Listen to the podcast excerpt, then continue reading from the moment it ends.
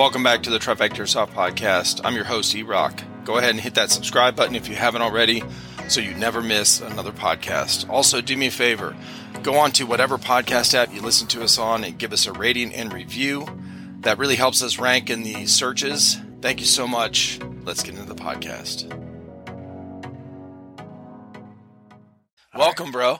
Welcome. Thank you. So, for anyone watching and listening, we've been talking for like 10 minutes and, uh, oh, 20 minutes. Okay. With technical already? difficulty. I know. 20 already, bro. Um, technical difficulties, we're, we're good now. And, uh, yeah, so good to go. So, anyway, uh, you and I, let me, let me say what I said earlier since now We'll we're, go back we're go back to go. through it all. Right. Uh, you and I met at uh, Iron Dagger 2 here at GTI in South Carolina, or here in South Carolina, and uh, just a few months ago.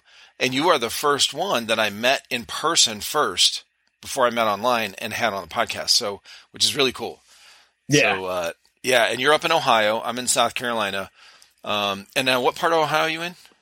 Uh, Medina. So like Oh, that's right. Okay. yeah, like just south of Cleveland a little bit. Uh MK Airsoft is my local field. If there's any airsoft people from Ohio who are listening right now, you can see me out there fairly often, especially during the winter. MK, I think uh, I think that's the one that um, Brandon is going to or has gone to for skirmish. You know the skirmish system. Uh, You know these uh these bracelets, no, I haven't seen those tap yet. and go. Okay, so I think he said he was um, he was meeting with somebody in Ohio for uh, at one of the fields out there. It might have been that one. Do you guys? It might be. It might be if he's meeting up with uh, Gabe. Gabe Schuster. Okay. He, he's been Master Key Airsoft or whatever for a long time and whatnot. And he had the Airsoft team SRT. So he's the one Oh, who started. Yeah, he's the one who started MK Airsoft up here, and then they just opened another field all the way down towards like the Dayton area and Middletown. So there's another one down there as well now. Okay. Now the one you're at, uh, MK, does that um, does that have indoor and outdoor? Uh, just indoor. Oh, it's indoor, yeah. So is it like uh, they do like speed soft stuff and Uh, no, like yeah, yeah, but like no dedicated like speed soft like area where it's like the individual bunkers on each side or whatever with like the snake and everything. okay. It's uh, it's like I think it's like thirty thousand something square feet. Holy shit. Yeah, it's it's pretty good size, and in the middle sections actually has like two story buildings in it with like a wraparound walkway connecting the two of them and everything. What? And it's oh, yeah, that's it- cool. it's all indoors. It's it's really really fun. There's four different spawns and everything, and he's got multiple game modes and everything that they cycle through. Holy shit. Is this uh do they have a um online presence like uh Oh yeah, they got Instagram, Facebook. There's uh, uh, Gabe himself. There's Master Key Airsoft on YouTube. That's his YouTube channel. And then I got a few buddies like uh, uh, TKS Dags is on there. He's on Instagram as well. There's Druzer. He's on uh, YouTube and Instagram. No shit. MK Airsoft. Yeah, Let's see what we got. I got to see this field, man. That sounds awesome. I I don't think I've ever seen a field an indoor like that. It's pretty dope, and it's it's pretty well put together. Like it's enough so that uh, they have like local law enforcement and SWAT and everything come out there and train and whatnot. What? Yeah, Holy shit. MK Airsoft. Yeah, no spaces or anything. Yep. Oh no, this is in Norway. Never mind. oh, it's not that one. Okay. I mean, I'm Uh, willing to make yeah. a trip eventually, but I can't do it right now. Let's go there for Christmas, man. Fucking It's snow. fucking go. I've already got snow. It's, start, it's starting to snow up there, uh, up here today. Is it? Yeah, I'm like, stop. gonna? I'm not ready. So you know, you're in Medina. Um, I always tell people Cleveland because most people I talk with are either in a different country or you know, way different state and don't- are not familiar. Right, But, um, me and my wife actually grew up in uh, Cuyahoga Falls. Right. I remember. I remember you telling me about that. Right. So I tell people Cleveland or Akron because most people have heard of that. Um, right. They're the they're the two big northern Ohio cities that everybody knows. Yes.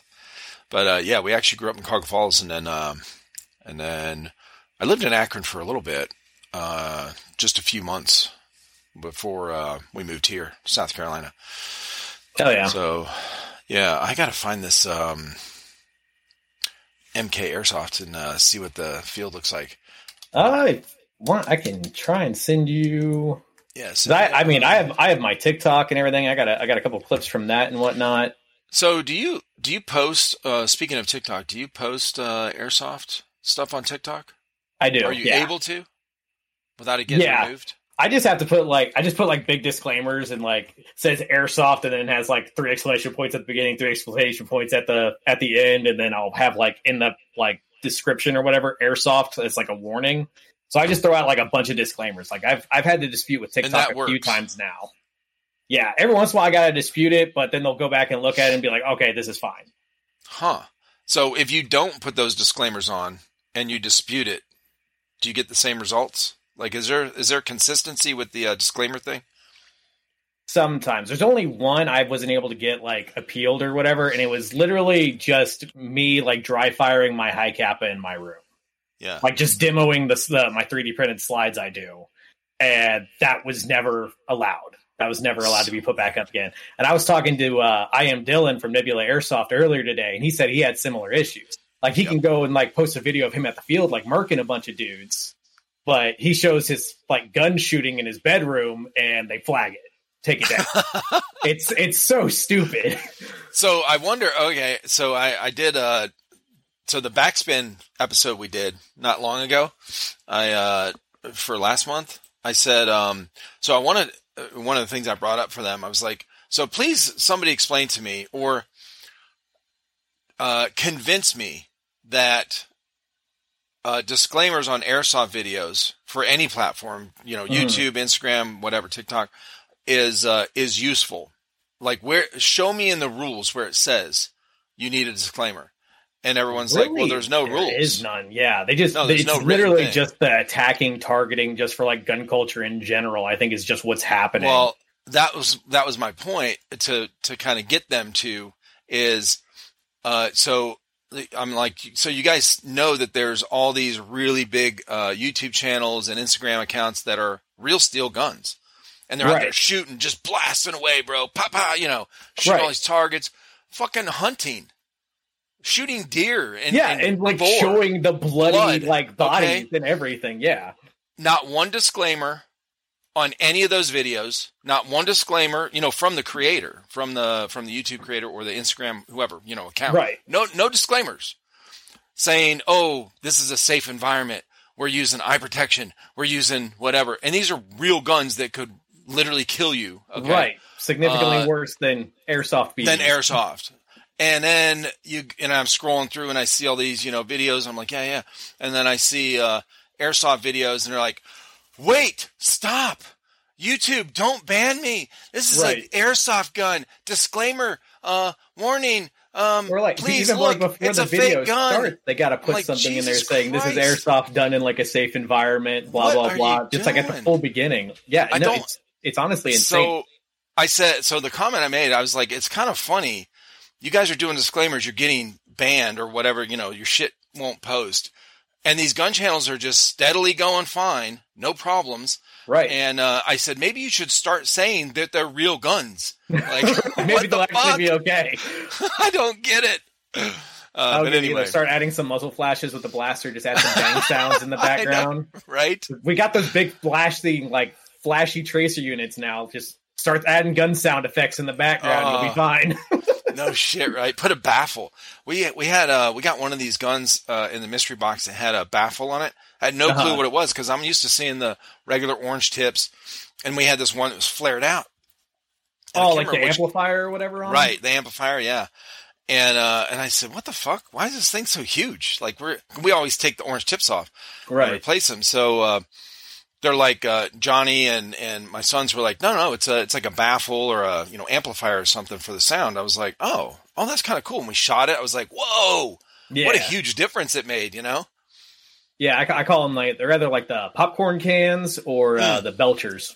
I like calling them belchers, Nice. Pop, pop, pop, pop, pop. especially with some of the HPA stuff. Like if you play with like the amount of like air volume coming out of HPA guns, you can kind of get those to sound differently. Really? So they're yeah, so you can control the volume of air coming out. It might affect your performance, but just for shiggles, yeah. like you can exactly. you can have it play with it a little bit to make it sound however mean you want it to. Oh, that's cool. Okay. Well, man. Uh, so you're you're uh, your Instagram and do you have a YouTube? I can't remember. I do. I don't really have much on it right now. Okay. It's like the whole mostly- the whole YouTube issue, like we were just talking about, has kind of been like a mild deterrent from going like balls in on it. Yeah. So I'm I'm working my way up to it. I'm I'm also trying to find time to actually like learn how to video edit or have like somebody help me video edit because between No. I work 12 and a half hour shifts like oh shit. through- Yeah. yeah, so for like 3 days of my week I'm completely indisposed. Like I wake up, I go to work, I wake up, I go to work. That's all I got. Now are And then on my- day shift? Uh night shift. Oh, you're night shift. Yeah.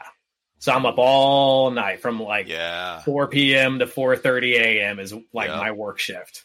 But I get Yeah. paid the full 12 and a half, so my lunch is paid, which is nice. Yeah, that's yeah, that's how ours was. Uh, I did that shift for I did night shift for twenty almost twenty years, and uh, not steadily, you know, different places, and so sometimes like down here, the last fifteen Yeah. years was twelve hour shifts. I remember you Gotcha. saying in uh I was listening to the click the one you did with click click boom photography. I can't Oh, remember yeah. her name. I was listening Yeah, to that wow. earlier and I remember you saying you were uh uh used to be like manufacturing maintenance Right. and stuff for a while. I've done kind of I've done kind of like a mix of that. So like I I've done CNC machining and like even like manual machining and all that kind of stuff and I've done everything from tool and die to aerospace to automotive. I've kind of like dabbled in almost everything. Oh yeah. So I've had to do a lot of like my own machine maintenance and whatnot as well. Like I had a old Okuma Lay that committed suicide pretty much, Oh, shit. unalived itself. If this is for YouTube, we'll say unalived and we'll cut that little little first part out. unalived. It unalived itself. what the fuck? so it's the wildest thing. Completely ignored the program I wrote. And it uh so the Z axis driver, the one that controls how the Z axis is read and everything, Right. died. Oh shit. So when it was sitting in the back of the machine, it just shot all the way forward with my Oh. turret and just ran my turret into the spindle.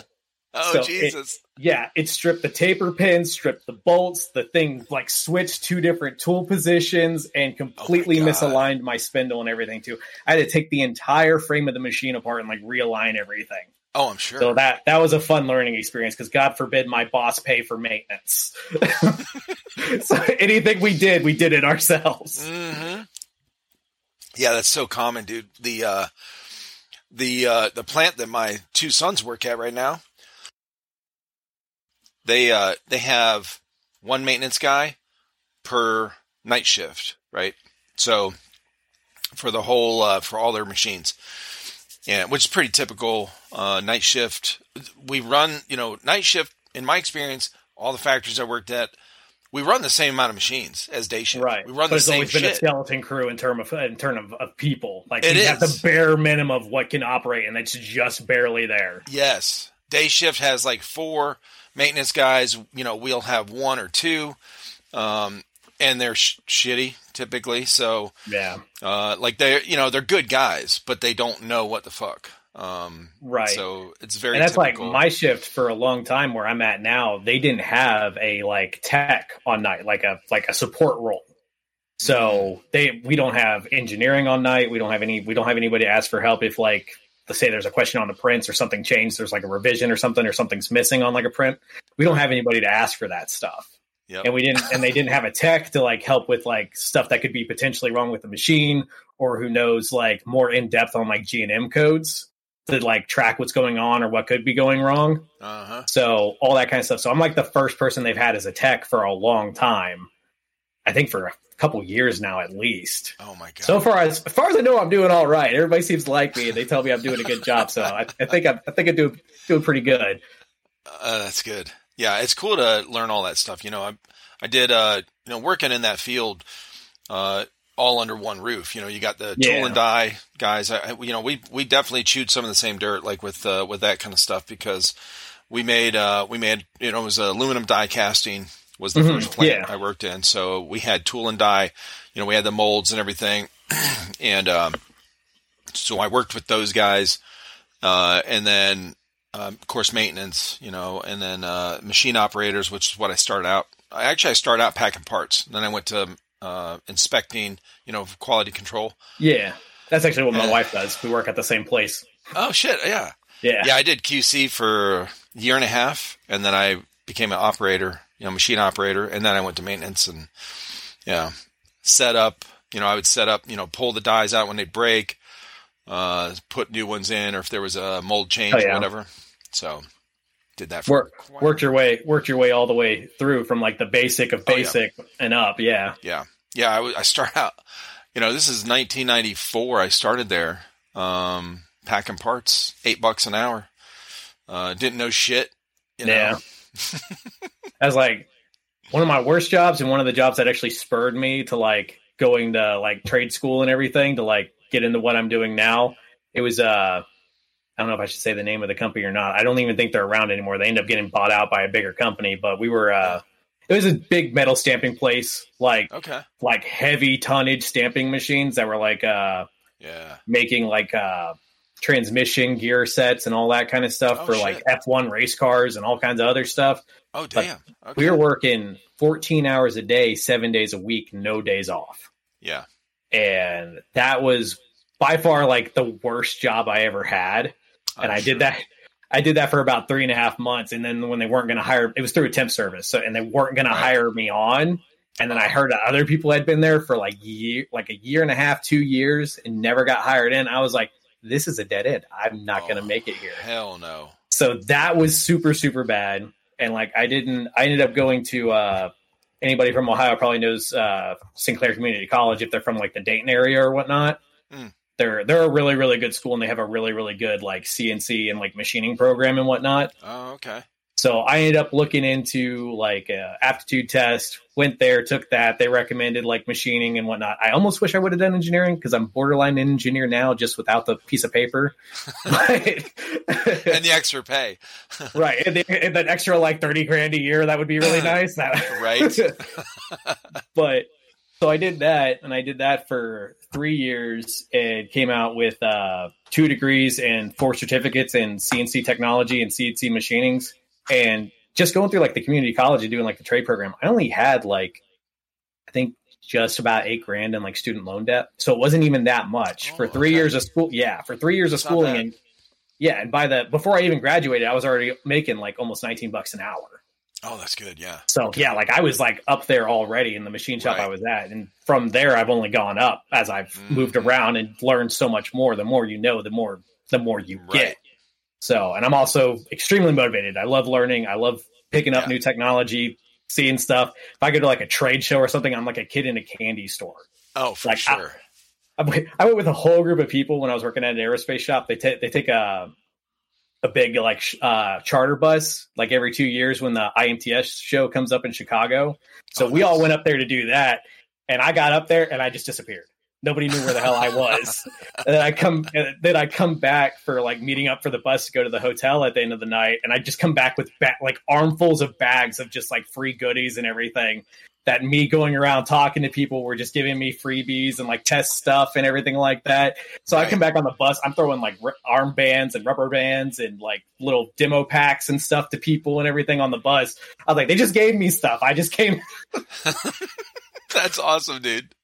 I, Yeah, yeah. I love going to that stuff. I love seeing all the new things. Yeah, same here. Well, I've never been to one of those, but uh, I I would be the same way because uh, I'm I'm same way. You know, like very uh, open, very teachable. Like Mhm. I don't, I never get this. Um, even when I was like in a position of management, or whatever, uh, I never had this like, um, oh, I know more than somebody. Like, Right. I don't. I don't give a fuck where the information comes from. I just like learning new stuff. So if somebody knows more, that's hey, fine, whatever. Right. Don't But, uh, don't ever don't ever think you're the smartest motherfucker because there's always going to be somebody God, else who knows more about something. That's why No. I, I've had a saying since I was since I was like younger. I think I said I came up with this when I was like 12.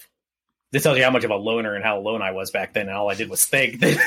I used to say, in order for anyone to ever truly learn, they must first always admit that they are ignorant. Yeah.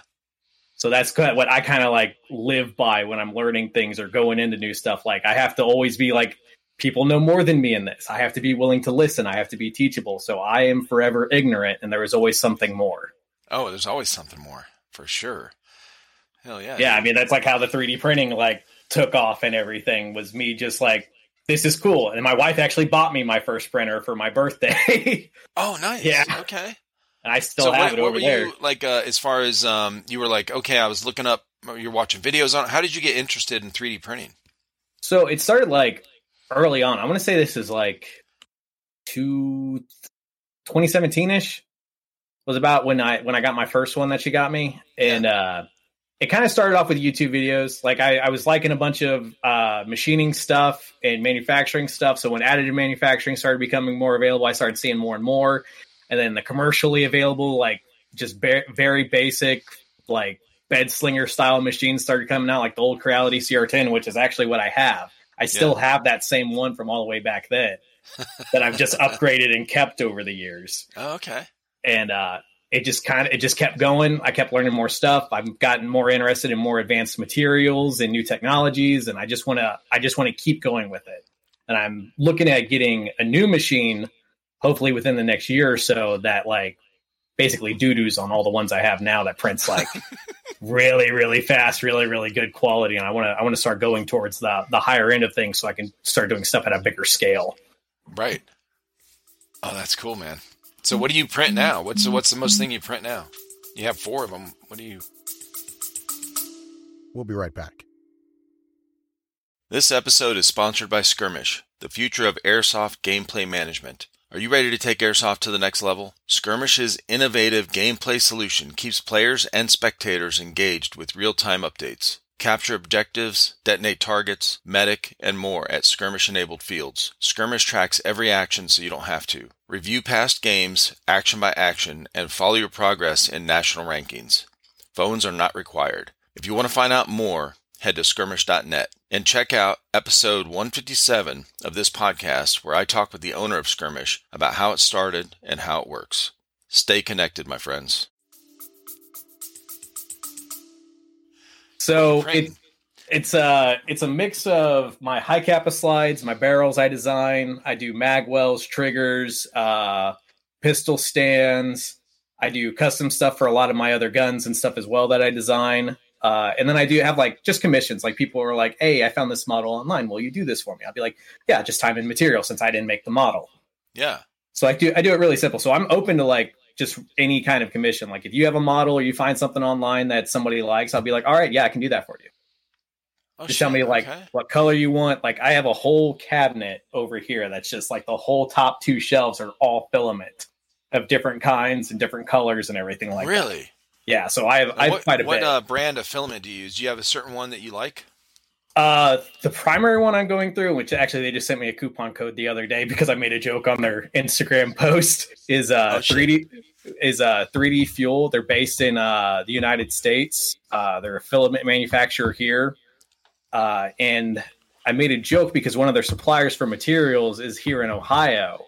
So I made oh, a shit. joke. I made a joke about being stuck here in Ohio, and then they sent me a, a, coupon code to use on my next order. So I just went and ordered like four rolls of filament earlier today too. Oh, that's wild. Okay, yeah. The only one I've heard of is uh, Genos. I think. Yeah, Genos. I think I've used them. I mean, there's there's so many, I'm and sure. even like once 3D printing started getting big, like most of the like brands you see on like Amazon and stuff like that are just rebrands from like the same factories, just with their name slapped on it. Right. But the, there's a few really really good ones that I that I personally like to use. Like Hatchbox yeah. is pretty good. They're pretty they're pretty recommended on Amazon. Um, eSun is good. Duramic's pretty good. Uh, Inland from like Micro Center and whatnot, which I love Micro Center. Uh, I use a lot of their filament. I use them the majority of the time. Uh, and uh, now I've started getting the 3D fuel because they have a lot of like higher end filament. You pay more for it, but you get more capabilities out of it, considering what it is and how easy it is to print. I really, really like them. Oh, that's awesome. Okay.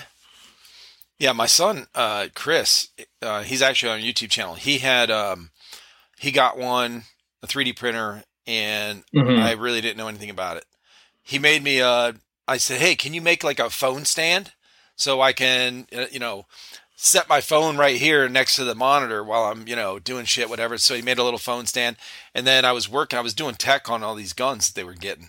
Yeah. So I needed a little um like a block basically, just a real, you know, a thick block that I could uh cuz I was pounding out um pins, you know, like cotter pins and shit yeah, like that, yeah. you know, with, with you know punch pins, or whatever. Like like so an armorer's block almost. Right. So uh, I was like, hey, I need a block in here because I have you know this desk is um, we built this desk. Me and my sons built this desk that this is sitting on. Well, you can see it all the way back here. It's just plywood, three quarter inch plywood. Oh yeah, there you go. So that's that's my my USB dongle with all my my USBs and micro SD Nice. cards and stuff like that for it. Oh, that's cool, dude. Okay. Yeah, So, it's pretty cool, man. When you can just make your own shit like that that uh, that lasts, you know, for a long time. Right. And now that there's like there's so many resources for like 3D design and everything and so many like classes even just for free on YouTube just going over Right. tutorials and whatnot. Like if you can think of it or you have an idea for something, you can just make it happen. And being able to have like a 3D printer commer- like commercially available that's like not to it's not going to be amazing if you don't spend a decent chunk of change, but they're getting really really good and lower lower priced. So even Right. like the lower ones are like better than my big one that I had back in the day that I've had to upgrade to keep up with everything else. Right. So it's it it progressively changes. It's becoming more and more like easily available, and it's it's honest. I'm happy about it. I'm excited about it. Competition, I'm okay with to an extent. Don't copy my stuff, no. but I I really enjoy like where it's going and how it's like the maker movement is such a big deal now, and like being able mm-hmm. to just take whatever you want and make it. You could take Yeah. three. People are figuring out how to take like 3D assets from like video games to take like character models or like parts and components and shit from different things in them, and then turning around and then making them into 3D printable 3D models. It's wild. It's dude. wild. Yeah. All the stuff you can do now. Now the uh, that one printer you're talking about, the resin one, does that Mhm. so it, it prints differently than filament? Yeah, so the resin one, ex- specifically this one, uh, there's like a couple different styles. There's DLP, SL, uh, SLS, and uh, uh, there's another one. It's a different way of doing it. I can't remember what that one's called. There's also like 3D sintering, which is like a laser printing each layer and layer in like metal, metal or plastic powder and whatnot. Uh, Jesus. Yeah. There, there's all kinds of different ways of doing it now. It's it's quickly developing, but like the resin ones, so it's a UV uh, sensitive resin, so it hardens and cures when exposed to UV light. What? So the way this does it, it slices it in layers like a regular 3D printer to do like each layer as it builds up. But instead of like with FDM where the nozzle has to go around and build it up, this flashes the entire image like a picture. So it cures the entire image all at once, all the way across the build plate as it builds up. what? So yeah. So let's say here, I actually have a little resin print I did.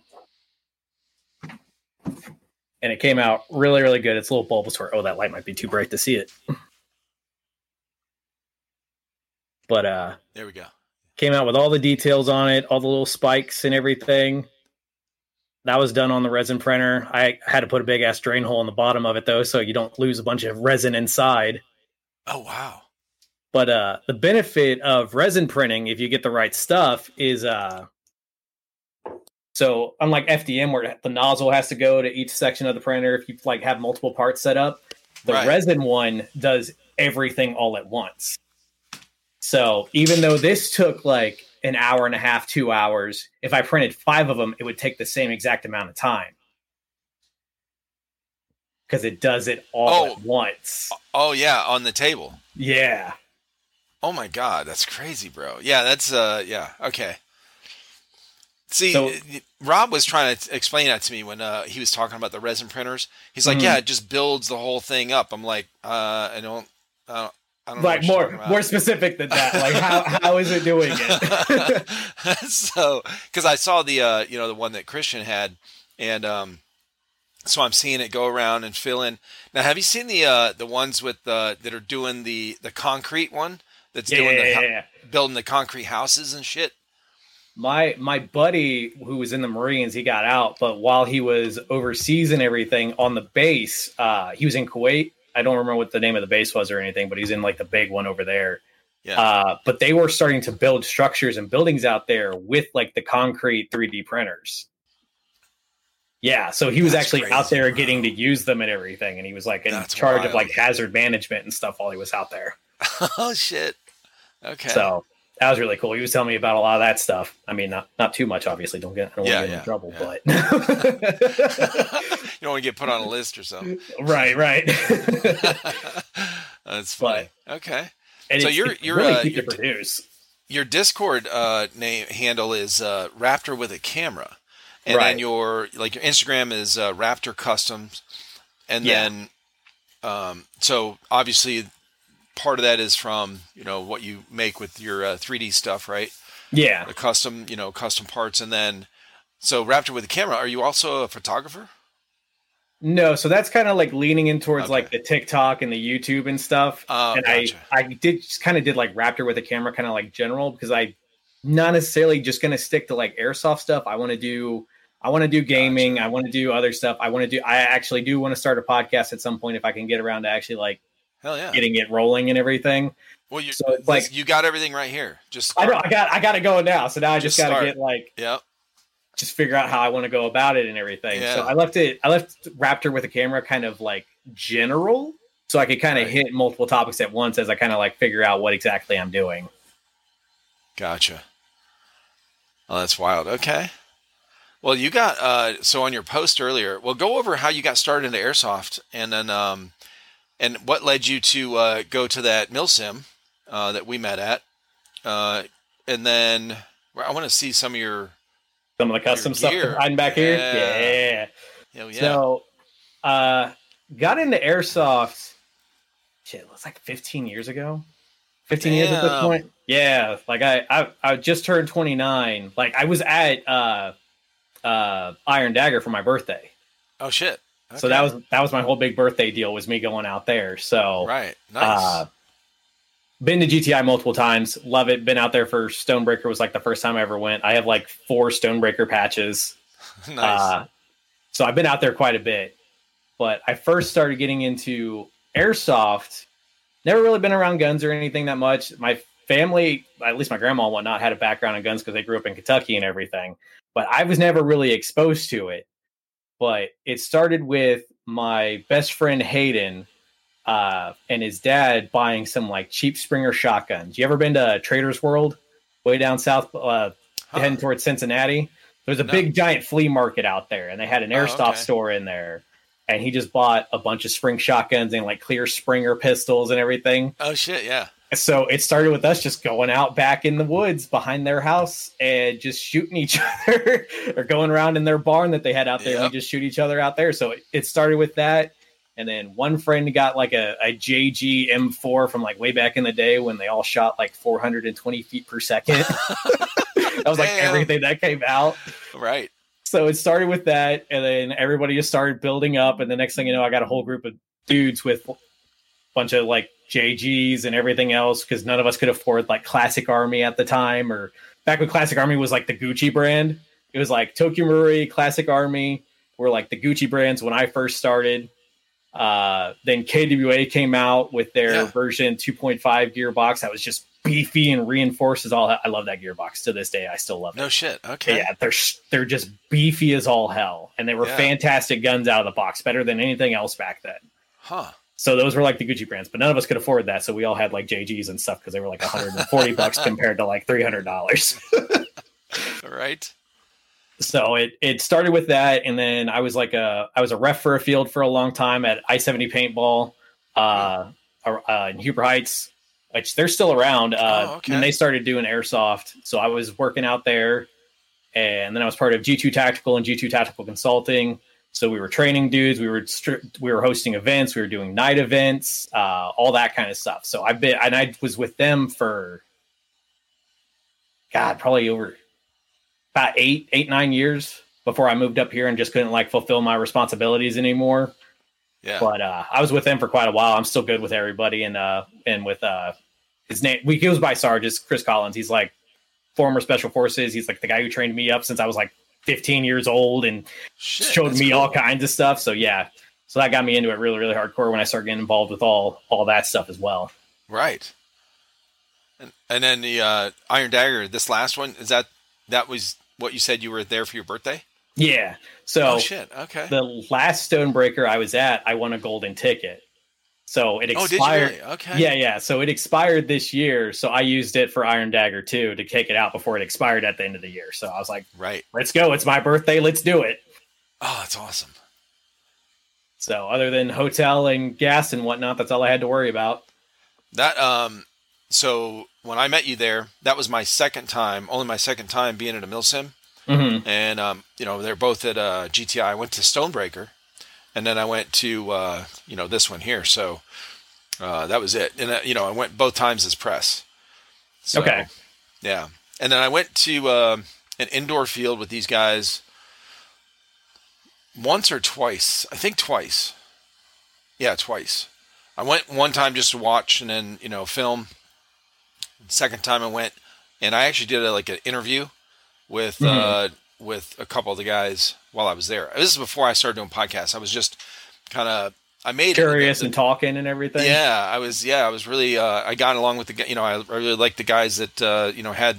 It was Airsoft Columbia, and um, so I talked with them. And, and when the when the video came out, when I put it together, it was a short video, but it was like uh, they uh, they hit me up. They were like, "Bro, this is awesome! Like this is like a commercial for our field." You know, I was like, "Well, yeah, that's what I wanted to do." You know, it was uh, Oh yeah. promote you guys. So uh, it turned out really good. But that was the only. Uh, so I've only been to three, you know, four airsoft things uh, in my life. So God, there's there's a lot. I know And there- there's and there's so many different like extremes of gameplay going from like a regular friendly open play to a like Milsim West event where you're rucking Yeah. for 40 hours and you're out in the rain, out in the field, and it's RUSFOR versus NATO and all that kind of stuff. Like it gets wild. Yeah, for sure. Do you think? Uh, do you think Milsim West events are like the hardest Milsims that somebody would go to? Like, uh, is that the, the is that the pinnacle? I I would say like if you're wanting like at least from what people have said like that's like the pinnacle of like borderline like military life for 3 days or Right. 2 days for the event or however long you're out there for the weekend That's like, how I, that's how I feel from what I've talked about and what I, you know what people have told me and you know seeing their videos. I think so too. Yeah. yeah like you're like, legit they, in the military hard. for like two days or two and a half days. Yeah, it's it's wild I, I would like to go out to one I, I personally haven't been out to one yet but I would like to at some point right Yeah. now I'm mostly trying to get myself in better shape for that kind of stuff at the moment well. That's what I tell people, man. Uh, in fact, when I was talking to uh, Val, you know, uh, click click boom, towards Mhm. the end, she said, you know, her son, who's ju- like just uh, I I think think like 15 15 or 16, something yeah yeah, Yeah, he wants to go to a milsim. Uh, he wants to go to a milsim, and he was talking about milsim West, and I said, oh no. Yeah, yeah. I actually remember that moment because I literally just listened to that specific episode like the other night. Okay.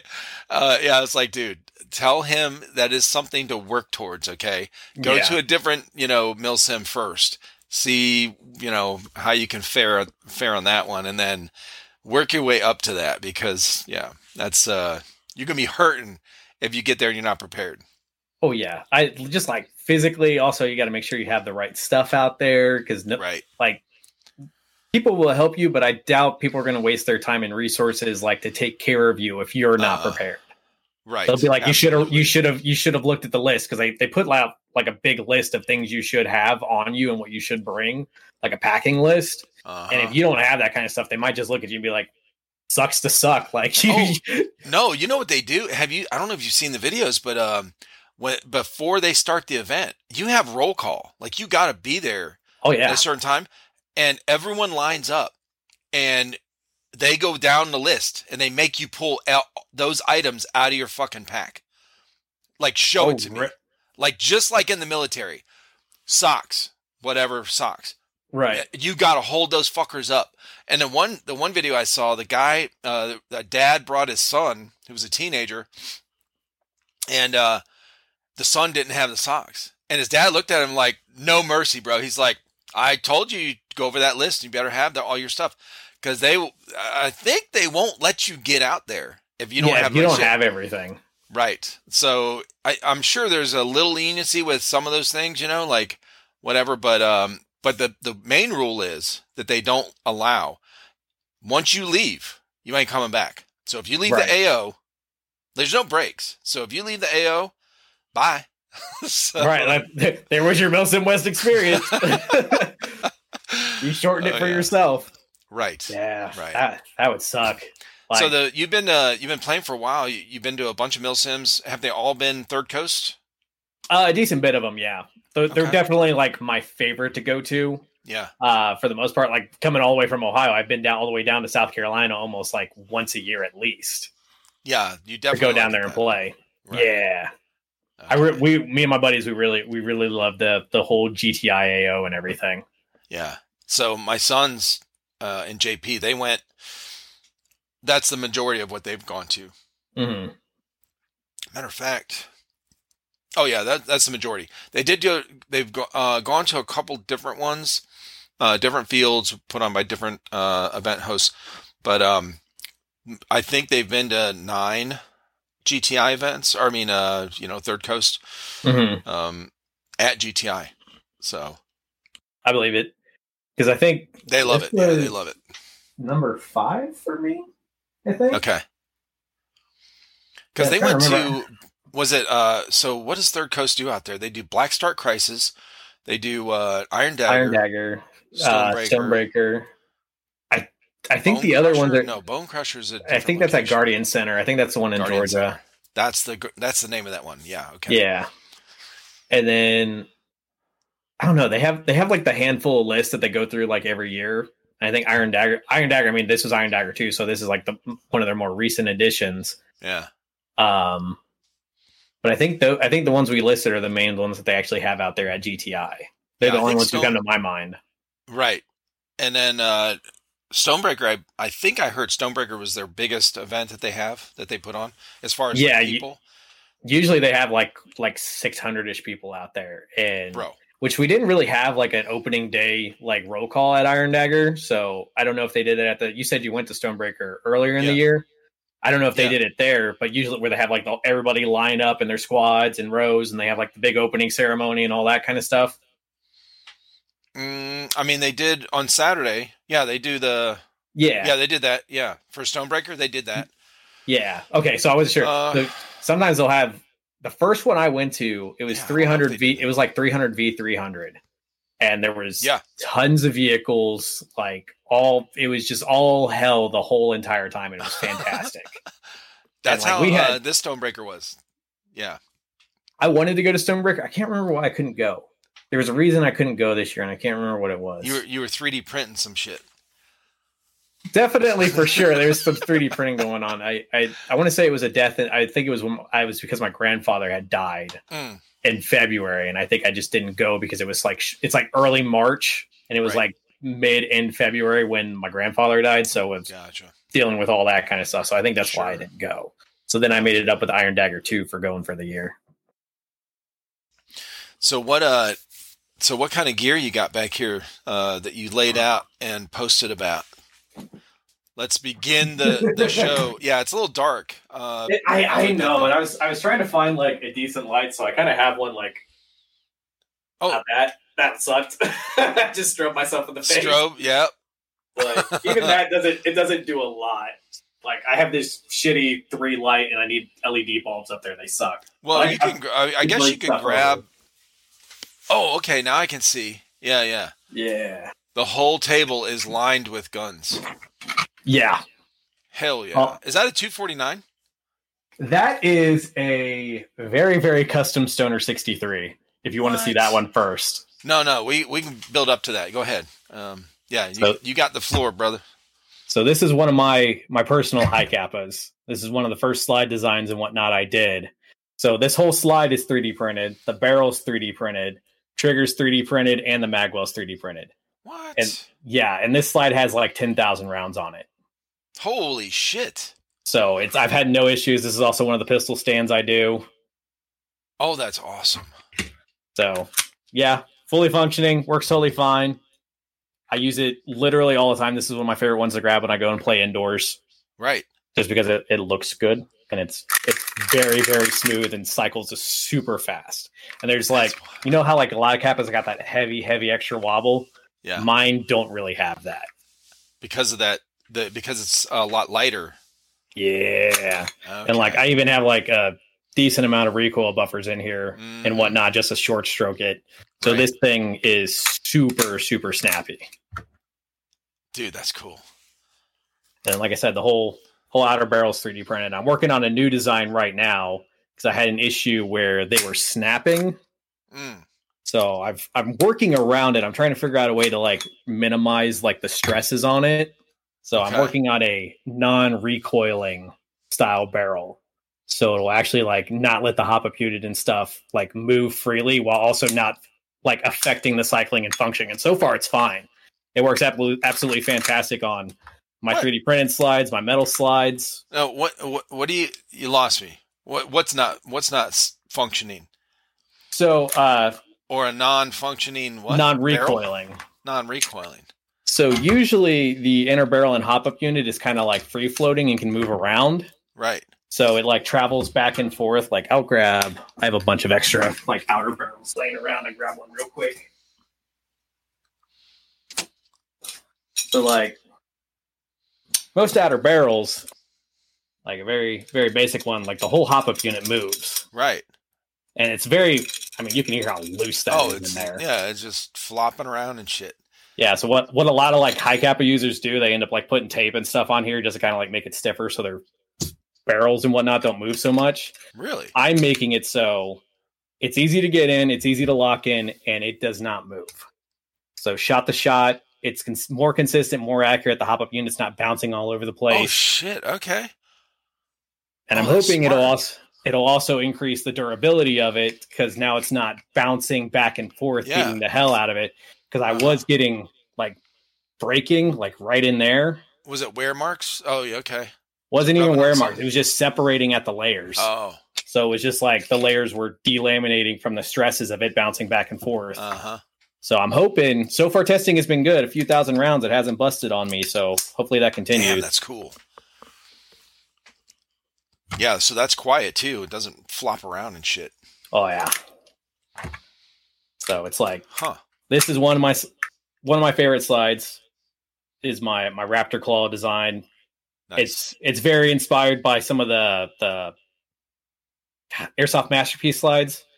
I know somebody will say this looks just like such such and such from their Edge series, which is very similar. But I actually designed this specific style slide like years ago, and I got uh, a bacterial skin infection, so like my skin was getting eaten off of my hands and whatnot because of work. Jesus. Yeah, that was fun. That was that was a good two That's two months of being out of work, and I got COVID Right. on top of it, so that was even funner. Oh my god. So, so I was basically stuck at home. So I was like, you know what? I'll revisit this project, and it just led to like the full snowball into what is happening now and what I'm doing with all these. So, like, I have five. I have five one length. That was a four three. This is another slide design I do, Nice.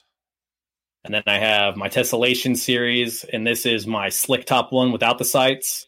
So a lot of speed softers and whatnot, they don't even use iron sights or anything. Uh-huh. So this is just smooth across the top. No need for extra mounting to hold in your uh, uh like the nozzle return spring or any of that kind of stuff. So you just pop Okay. your pop your blowback unit in, put your barrel and everything in, and you're good to go.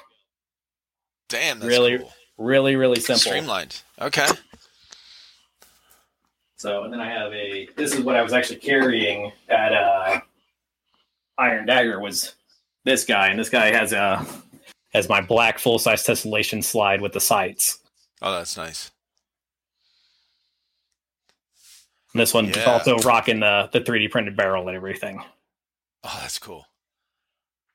So I love. I'll I have to I'll have to uh, message you after and see um, what uh, what we could work out with um, uh, getting one of those slides from Mhm. one of our guns uh, with our logo on it.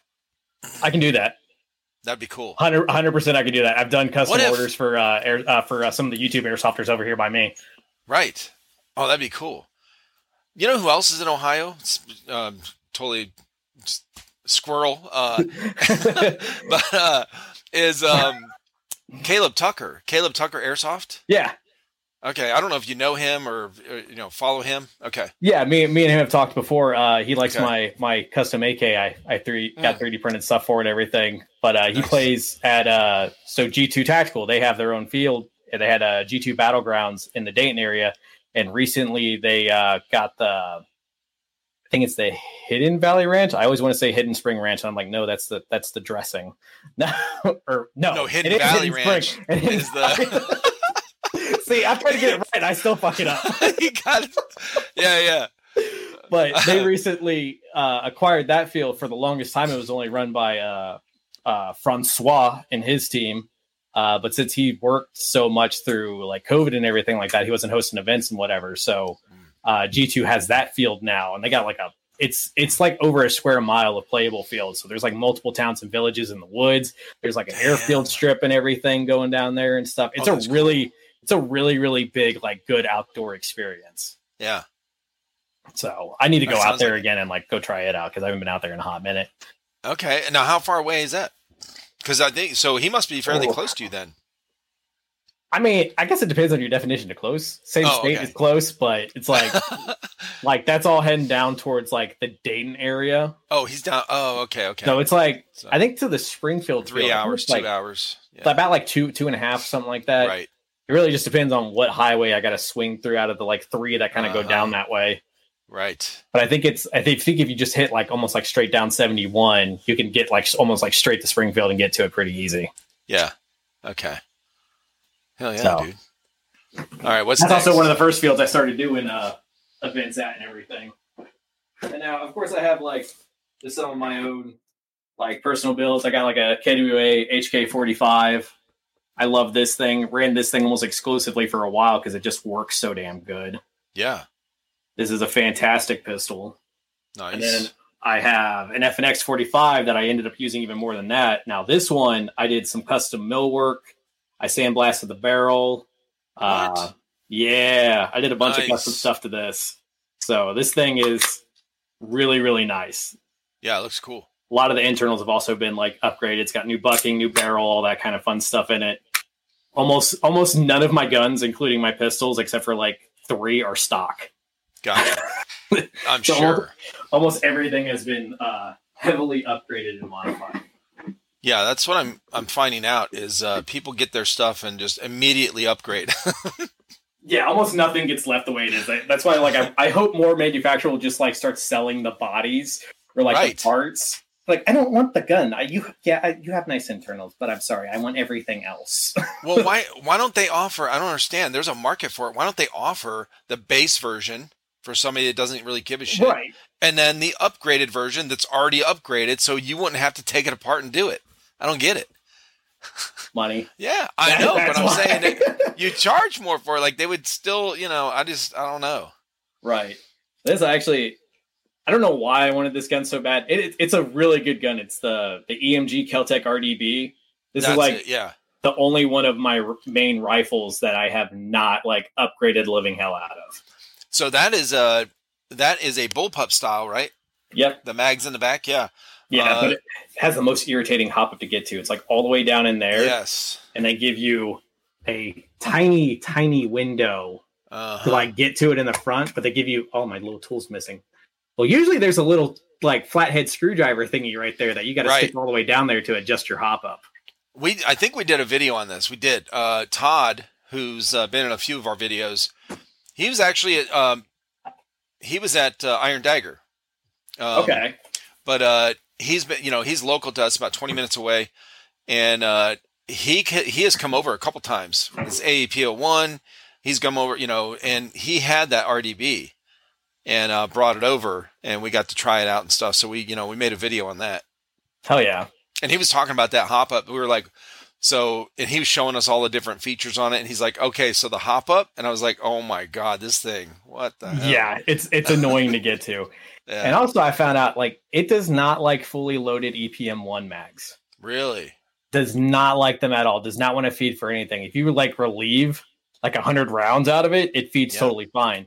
So my other mid caps and everything work fine in that gun. The EPM ones, just because of the spring pressure or whatever it is, it's enough to Oh. like move the hop up out of the way just from spring pressure alone to like Wow. cause it to misfeed. So Huh. it does not like them at all. that's wild. This here is my custom P90 that shoots like a high end M4.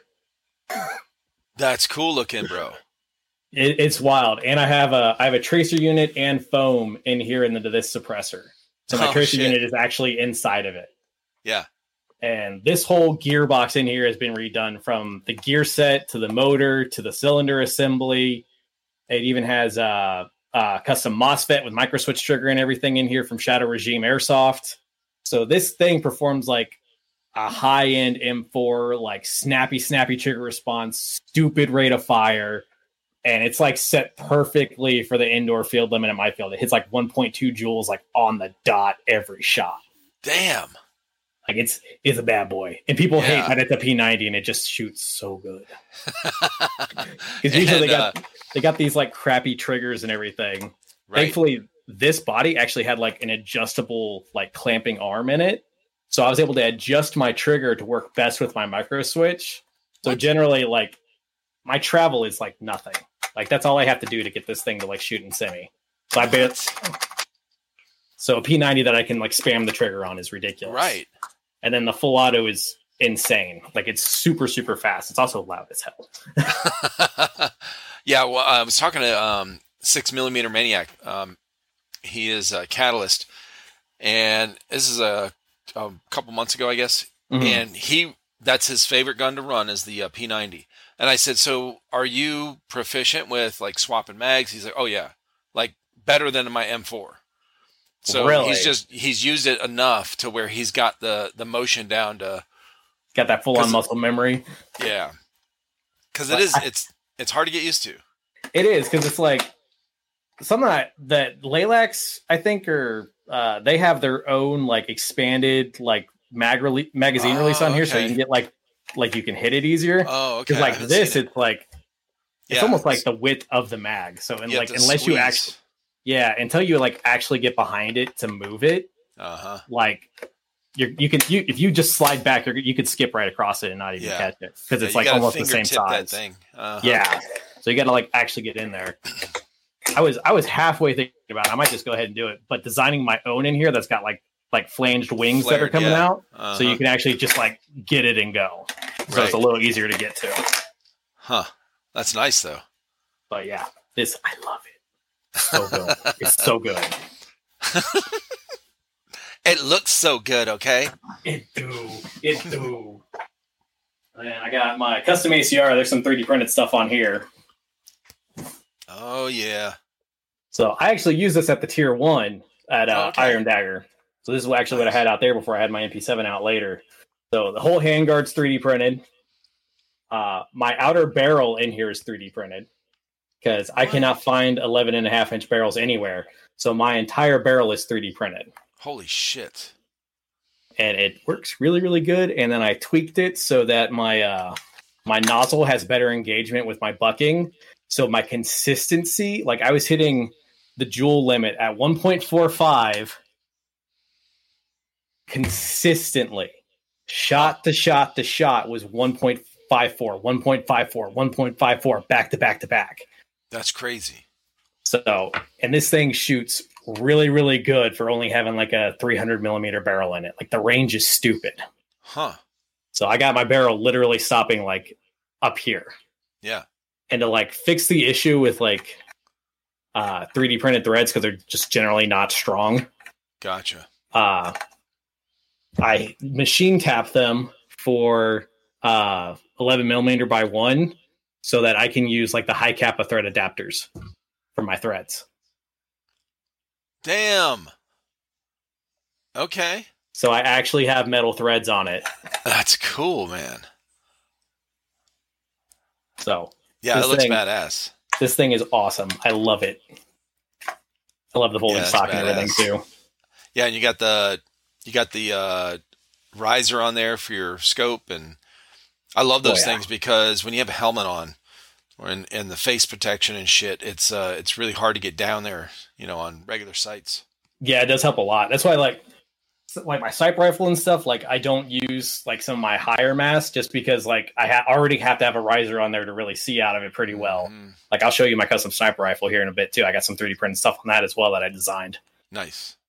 Like almost the majority of stuff that's still on this table has a bunch of 3D printed stuff that I designed and made for them. I'm sure. Well, I, I have a question about this uh, outer barrel. So it's it's super long.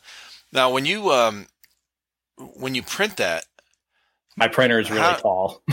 oh, okay, so you print it lo- like so it'll go that far. Yeah. Two two of my printers have almost a 15 inch print height. Holy shit. Okay. So I can get away with 12 inch rails and long ass suppressors and everything else without having to like break them up into sections and connect them. So it's all continuous printing. That's awesome. Okay. Hell yeah. And then I got a, I think it's a Polar, yeah, I got a Polar Star Jack in this one. Nice. And I just before the event, I added uh, one of these max speed triggers, and there's like no take up at all. That's all I have to do. Holy shit. It's like I mean, it's barely there. moving, bro. so it's like all I have. Like there's sometimes like I'll, I'll be a dick and I'll just be like, just Yeah. rock the finger fanning it, fanning it. Yeah. Or what do they call the uh, in paintball? They feather, feather yeah, the feathering trigger. it. Yeah, I, ha- I have a paintball gun. If I, I don't even know where it is right now though, but I have one with like the butterfly trigger on it. You can get. If you're really really good and you got like a good control board in there. You can get like 30 balls a second on like a good paintball gun. Just a. Oh, yeah. I've seen these guys, bro. I follow a bunch of uh, Instagram accounts for uh, paintball, and they'll do those little short videos where they're showing like doing that, and Wow. uh, it's it's crazy how fast it is. Yeah, it's This it's nice. ridiculous what they all get. So this is actually my SR25. Oh, those are nice. I like those. So I, I got it shortened up with a 16 inch barrel on here, Mm. and a nice 15 inch uh, key mod uh, handguard, and then uh, I forget what stock. It says RS2 on it. I think it's an APS stock. You can get them on. Okay. They're pretty cheap. I think they're like maybe like 20 bucks. Okay. But it's really it's really easy for me to get to my FCU because it just has a a pin that pops out and then the whole Mm. back foot. So I can just get to it like super easy. Right. Yeah, I was gonna say uh, one of the guys uh, had something that had a stock like that. I can't remember what what it was, but yeah, I've seen those. But uh, this one has a full size Polar Star Fusion engine in it with a Maxx Model hop up with a custom spacer and everything in there to get the whole kit put together. So I can. So I didn't feel like spending the extra 15 bucks on the kit, so I just sat down and 3D printed my own spacer to put in. nice. So it has a it has a Maxx Model hop up unit in here with a Promi purple bucking that is with a R hopped Orga 6.13 433 millimeter inner barrel in it. And this thing just full on sends. I run point fours in this. It shoots so good. So this with point fours, I, I'm hitting just shy of 300 feet, unless I like give it like a good little arc. But I can get out. It can get out there. That's And then- wild, bro. I just recently added uh, the Novritsch quick detach suppressor. Oh, that's awesome. Okay. So that's that's cream filled for the shushes. Oh, I love it. But I ran I ran this at uh, Stonebreaker one year, and you know the so the back of the pipe yard, you know that whole area Oh, over yeah. there on the opposite side of the main building. You Right. know that stupid kill hole that's like the slit this big. Oh, I, up on the yeah, I, second I story? didn't see it in person. I saw it on the uh, videos that the guys have. Yeah. So I was down on the ground at the back of the pipe yard, shooting from there into that slit with this gun. Holy shit. like sending like accurate shots. Like my I was hitting around the window a bit, but I was sending shots through it as well. Oh, that's awesome. So I was like, nobody can hit me, but I can get you. Again, is by far one of my favorites, and because I did all this stuff to get rid of like the the usual SR twenty five furniture on here, it's super light for what it is. well, I like that skull that's on the outside of it as well. So that was actually, uh, I think A and K had this series. It was the the Zombie Killer series. Okay. So it has uh, the Zombie Killer logo on the front of it, uh, mod EK25 Z1 or whatever. Oh, I just realized that the serial number is 69. Yay, the Oh, shit. number. it's literally E EK00069. nice. Well, then it's got uh, Luke 91 here as uh, as the Bioverse. And then for safety, it says pray. Semi is Psalm. And then uh, is it Asperge or S? I don't know. You can't hardly read it with the way they lasered it, but it's supposed to be some other kind of like biblical reference. Gotcha. So each one for the selector does all that. And then I That's have a, a Maxx Model trigger in there as well. Yeah, see, I've never seen that version, the zombie one. Okay. It's like you, they're they're hard to come by anymore. I don't know if they still restock them or not. I got this as like a, a boneyard gun from one of my buddies who just couldn't get it to work the way he wanted it to. So he Yeah. sold it to me with the fusion engine and everything else uh, for like 300 ish bucks, gave me a tank and a line and all that kind of stuff. So I was like, yeah, fuck it, let's go. Yeah. But And then now I got just it uh, working and it's tweak it. Yeah. What was the main What was the main issue, or did you find one? Uh, whatever, and I'm not saying this is like Polar Star's fault. You could have just had a lemon, but that spacer I was talking about before Oh, for the nozzle, hmm just it was just not getting good engagement with the hop up unit. So I designed it Gotcha. to where I had like the proper length and spacing to get it to engage right. Okay. That's like the one of the biggest things that I think it's it's not talked about as much as it should be. Like people just talk about they throw in these parts and all their guns, Right. but compression components are what can make or break your accuracy. Yeah. Sometimes even more so. Like a good bucking, a good barrel, yeah, that'll get you some bonus. But if you have good compression and good engagement with your air nozzle to your bucking, it Uh-huh. is huge. Okay. So the volume of air is like extremely important. Yeah, and the way so the way those parts come together and and seal or seat uh, is very important that they do it well. Right. So you Okay. get good and you get good consistent like BB engagement, like your BB make like loads in properly and everything. So having all those things line up, good air seal, good like because you can actually over volume like with a regular AEG gearbox depending on what kind of cylinder you have. Huh. So like if you're running like a, a little short barreled gun, but you have a full full volume cylinder with no cutouts or anything in it, you can actually lose power and lose consistency because you're over voluming way too much with air. It can actually make your build worse. Huh. Yeah. How does that work? I'm I'm confused on how that works.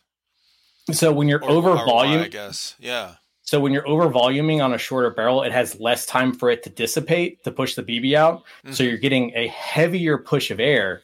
But what can happen with that air is that it can actually like throw off your accuracy or your consistency. Oh, okay. I wonder if it So- goes around. The, so it goes around the BB because it's pushing so hard at first. Maybe kind of sorta like it's, maybe it's- escapes a little bit. yeah it's a it's a weird way to explain it because it, it doesn't sound like it makes sense but properly volume like i saw one dude he was using a full m16 length cylinder like something that was meant for like a 510 20 inch like 510 millimeter 20 inch barrel Yeah. and he was using it in like a tiny tiny like ak-74 Oh shit.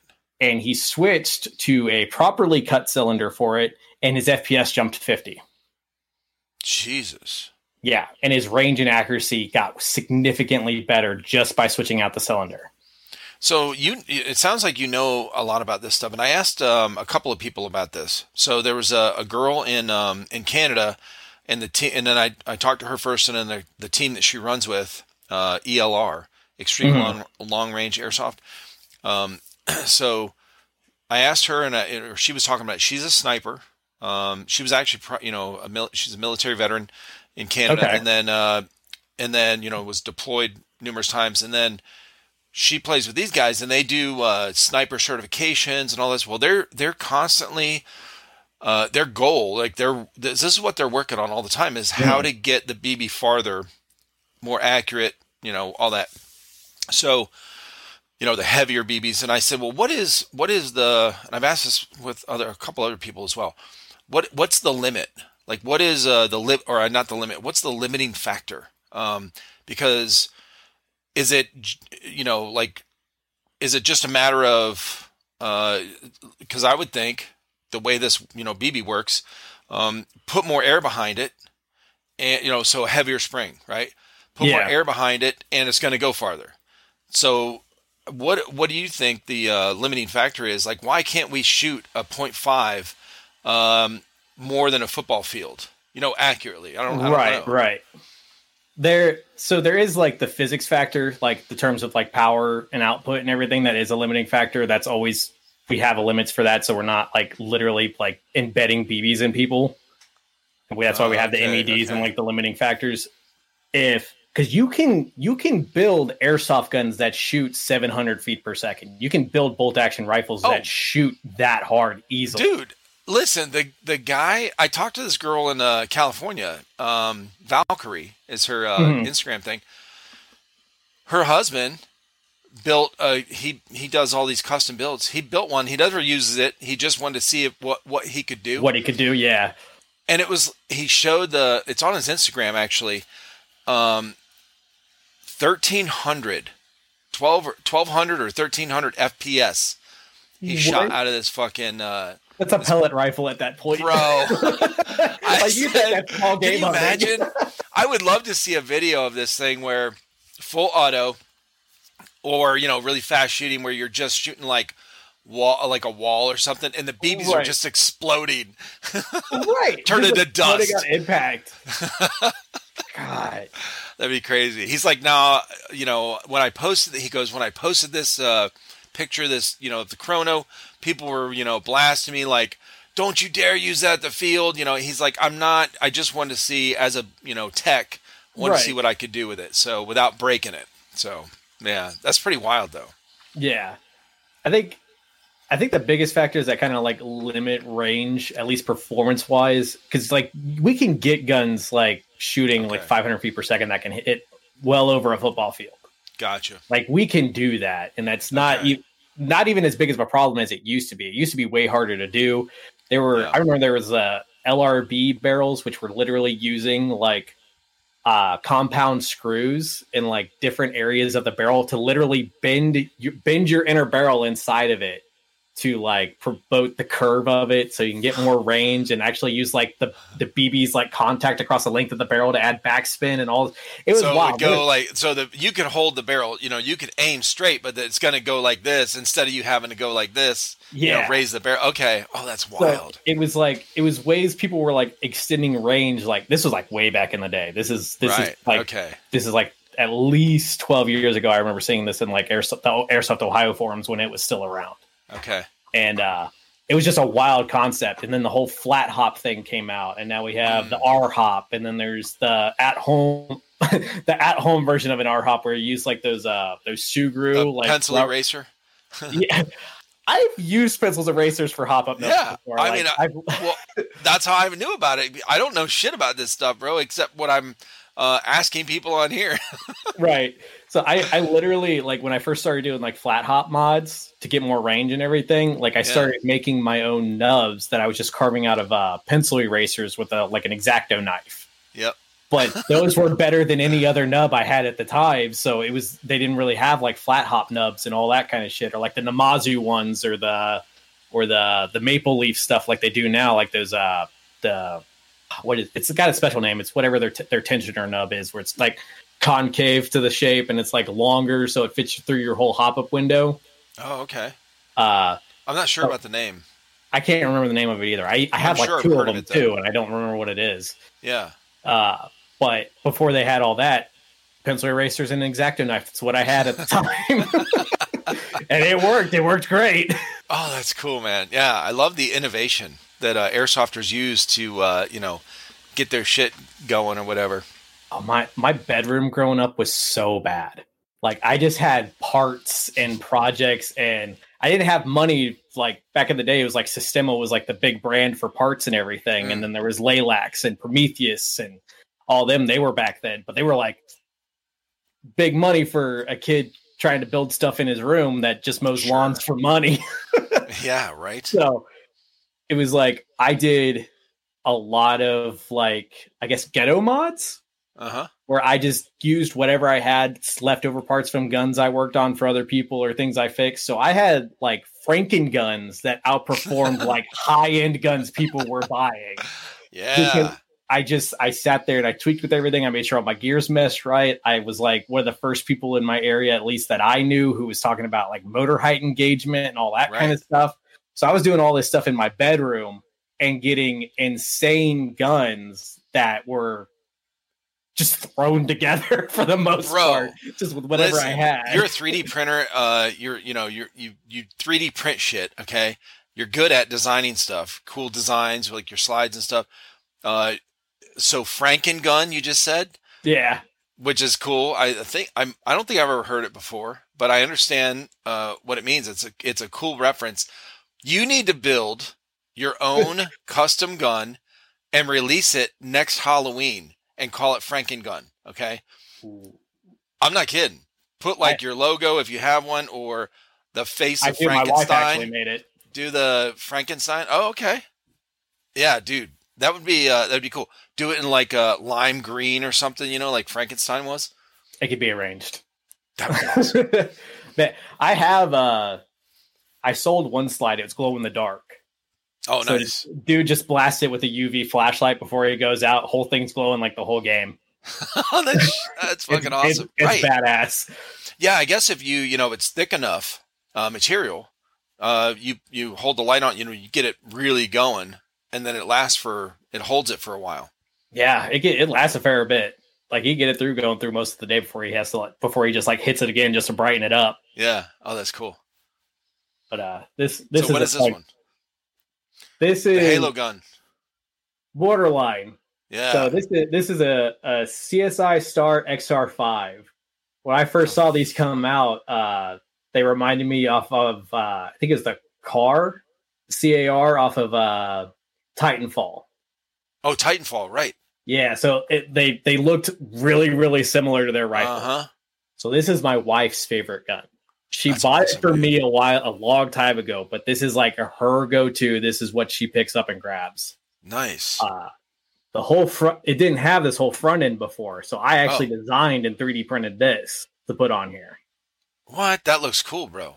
yeah so I mean, that actually- makes that makes the gun. it, it it. looks so much better with this whole front end on here like it, it Right. just like cleans it up even more they have Uh-huh. another one that has a front end similar to this but this one i got like upper venting and i got all these side porting and all this other kind of stuff on here and it just attaches on with the screw that help that uh, goes in through the front of here Oh, that's cool. and then I got the uh, Ace Tech Bifrost tracer unit in here, and it fits real snug. Doesn't move. The accuracy What? is stupid with this gun.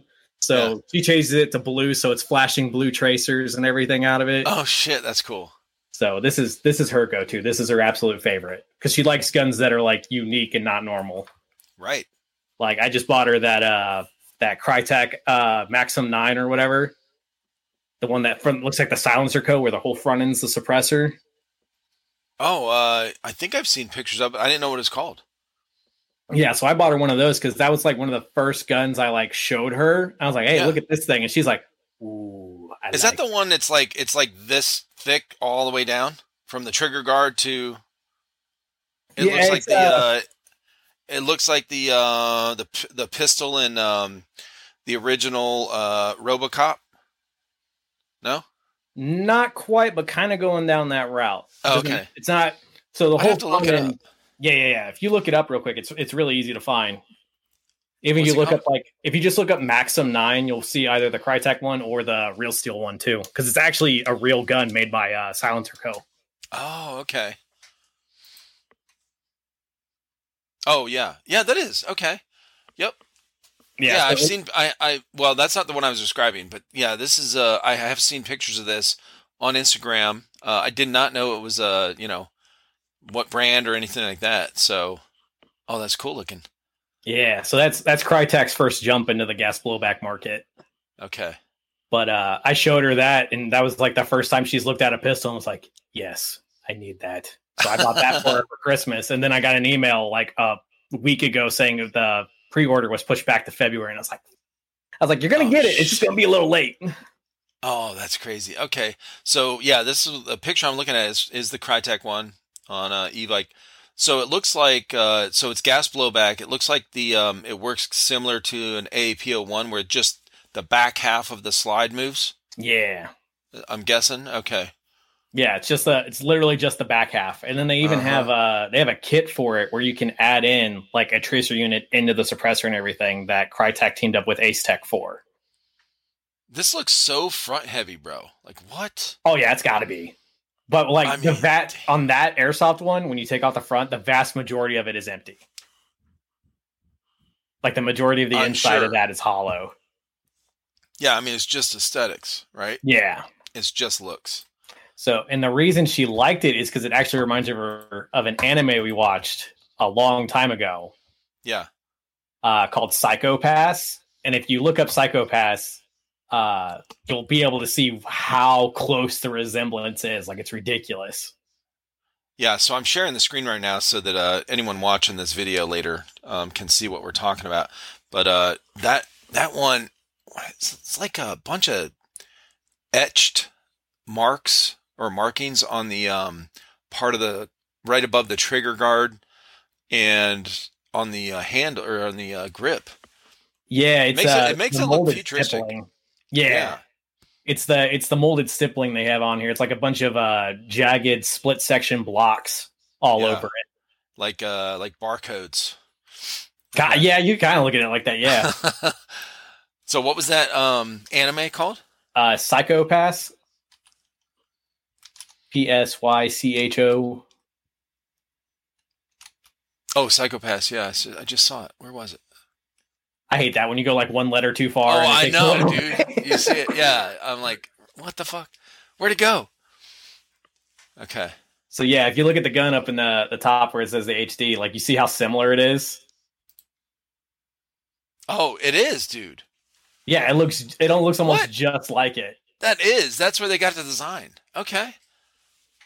I don't know if it's one hundred percent related, but like I was like, it's uncanny. Bro, that's a hundred percent. I mean, that is exactly where they got that from. I mean, it's cool. It looks cool as shit. Badass. It was a good show. I don't think it, was as popular as it should have been, but it was pretty good. Right. Okay. Yeah, I love learning this kind of shit on here because I'm like, what is this now? Right. What happened? you said the what? Woo? I know, right? All right, so let's see more of your shit, bro. You got so much stuff, and all the things you have are uh, are really good. Like Yeah, they're in good them. shape. They're they're upgraded. They shoot like. I take I take care of my babies. So this is actually my custom uh, Stoner 63. Dude, that is So- badass. Yeah, it's it's so I was actually going to use this at Iron Dagger. Yeah. But I had just gotten like all the parts I wanted for it. I'd gotten them in, but my HPA tanks were getting hydro tested. So I literally did not have my tanks back until the day I was leaving from Ohio to drive down to South Carolina. Oh shit. So I didn't get to test anything. So almost my whole entire Thursday before I drove down was spent trying to fix this and get it working again. Because funny thing about G&P, they decided to give this thing a prepare uh, proprietary, if I can say the word, uh, inner barrel. I was going to put a different type bore in there. It will not work. What? Yeah, Those Which- bastards. it- it's it's absolutely freaking ridiculous. So like most AEG inner barrels, they got that bottom groove in the bottom of it for like alignment with the C clamp and everything. Right. This one has one in the bottom and in the top. So and the C clamp comes from the top to Oh, hold it into God. place and everything. And the notches on the side don't are cut differently than a regular AEG barrel. So it literally only goes in this hop up unit. Oh my god. So I had a new barrel, a whole new setup. I was trying to get everything to work, couldn't get it to feed properly. Just it was a complete nightmare all day long. And then like my feed tube for my box mag blew out of it when I was trying to wind it. I'm like, what God is this happening? What? yeah. So Holy was, shit. It was it was like six hours of me going back and forth with this thing, trying to get it to fucking work. And by the end of it, I was like, fuck it, you're not going. I wanted you to go, but you're not going. You won't behave, so you're not going, okay? right and i was so i was so excited to get this used because this thing is lightweight like this is an lmg and i'm holding it with one hand like it's a toy What? it's so damn light Holy shit. like this is nothing like Is this because you you 3D printed a bunch of shit for it or something? so the front end here i actually did with a, a guy i ran into on uh, instagram scum customs uh, he does a whole 3d printed front end of barrel assembly and everything so i actually hit him up for that and he already had uh, uh, uh, tighter angled grip and everything Oh, that's cool. that had like a steeper angle. So he already had that stuff. So I, I just hit him up. I was like, I'll support you. I'm cool with this. You're, you got some dope stuff. Like I'll, I'll support you too. Cause like, why not? I'm going to help people help me. I'm going to help people. right. So the whole, the heat guard, this front sight, uh, that replaced the whole front, uh, gas block and everything that has a rail on top of it. That's fantastic for like mounting a, a run cam or anything like that Oh, on it. Right. Yeah, perfect. So did all that, but then since I was already doing all this other 3D printed stuff, I was like, you know what? Screw it. I'm going to make my own stock. So I sat down and designed this stock for it. Uh, the butt pad is actually 3D printed rubber, so it's actually like squishy and cushioned and everything. What? Yeah. So Bro. it actually has spacing in here for the battery and everything else. My FCU is inside of it, everything. So all of this stupid light and like half the gun is 3D printed now. Holy shit. Now that's And- cool as fuck, man. I, you know, th- it's funny because all these guys are like, when we're doing these uh, unboxings, in the Mhm. beginning, you know, of our channel, they're like, we'd pull out a, a gun, and it is cool. uh, you know, initially when we first started getting them, you know, it was definitely cool for me to see this because I, you know, see all these different guns because I'm like, uh, I didn't know anything about airsoft, so I was like, oh, oh, they actually make real replicas. So we get the full metal ones, you know, Right. heavy and all that shit, and I'm like, it does feel cool. Like it feels really good. Like, man, this is awesome, you know.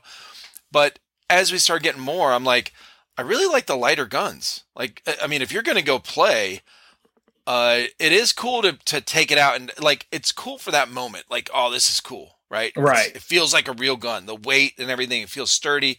Um, you know, when you hand it to somebody, hey, check this out. But, Right. Uh, but to actually play with, you know, one of these guns, like at a, at a especially at a milsim, I would, I told them in the beginning, I was like, I would take this cheap ass fucking AK that we got my shooting plastic fucking- G and G that weighs like five pounds I'm over your saying, pound monstrosity. yes, I'm serious. Oh yeah. So that is cool, man, to, to have it really light like that. So what's a what's a pro tip for uh, 3D printing that stock right there? Because that's pretty. I mean, that's pretty cool, man. That it fits on there perfect and it looks Perfect, like it goes right off the it. printer. So like So I, I sat I sat down like I didn't even have really use my calipers that much. Like I literally sat there and, and did most of my measurements and stuff with my uh machinist rule or my rule Really? like my my long ass ruler. Uh-huh. So most of the stuff was done with that, and then I checked a couple things like the size of the pins and stuff with my calipers. But other than that, uh, yeah, So calipers, you need so having calipers is a uh, is a good uh, tool to to do for if you're going to print some of this stuff to go on your gun. yeah. If you definitely want like like accuracy, like if you're going for like nice fitment, you want everything to be rock Mhm. solid because the more stuff moves, the more easy it is to break, especially with Right. like 3D printed stuff. Yep. The more beating it takes, the more likely like the layers are going to separate, and you're just going to end up with something broken. Mhm. unfortunately. So the more rigid and like perfectly fit you can make things, the better it is for it. Yeah. So like this, there is no wobble. There's nothing. That is, This I'm not saying move. it when you showed it. I'm like, there's no way that's 3D printed. It, it fits too good.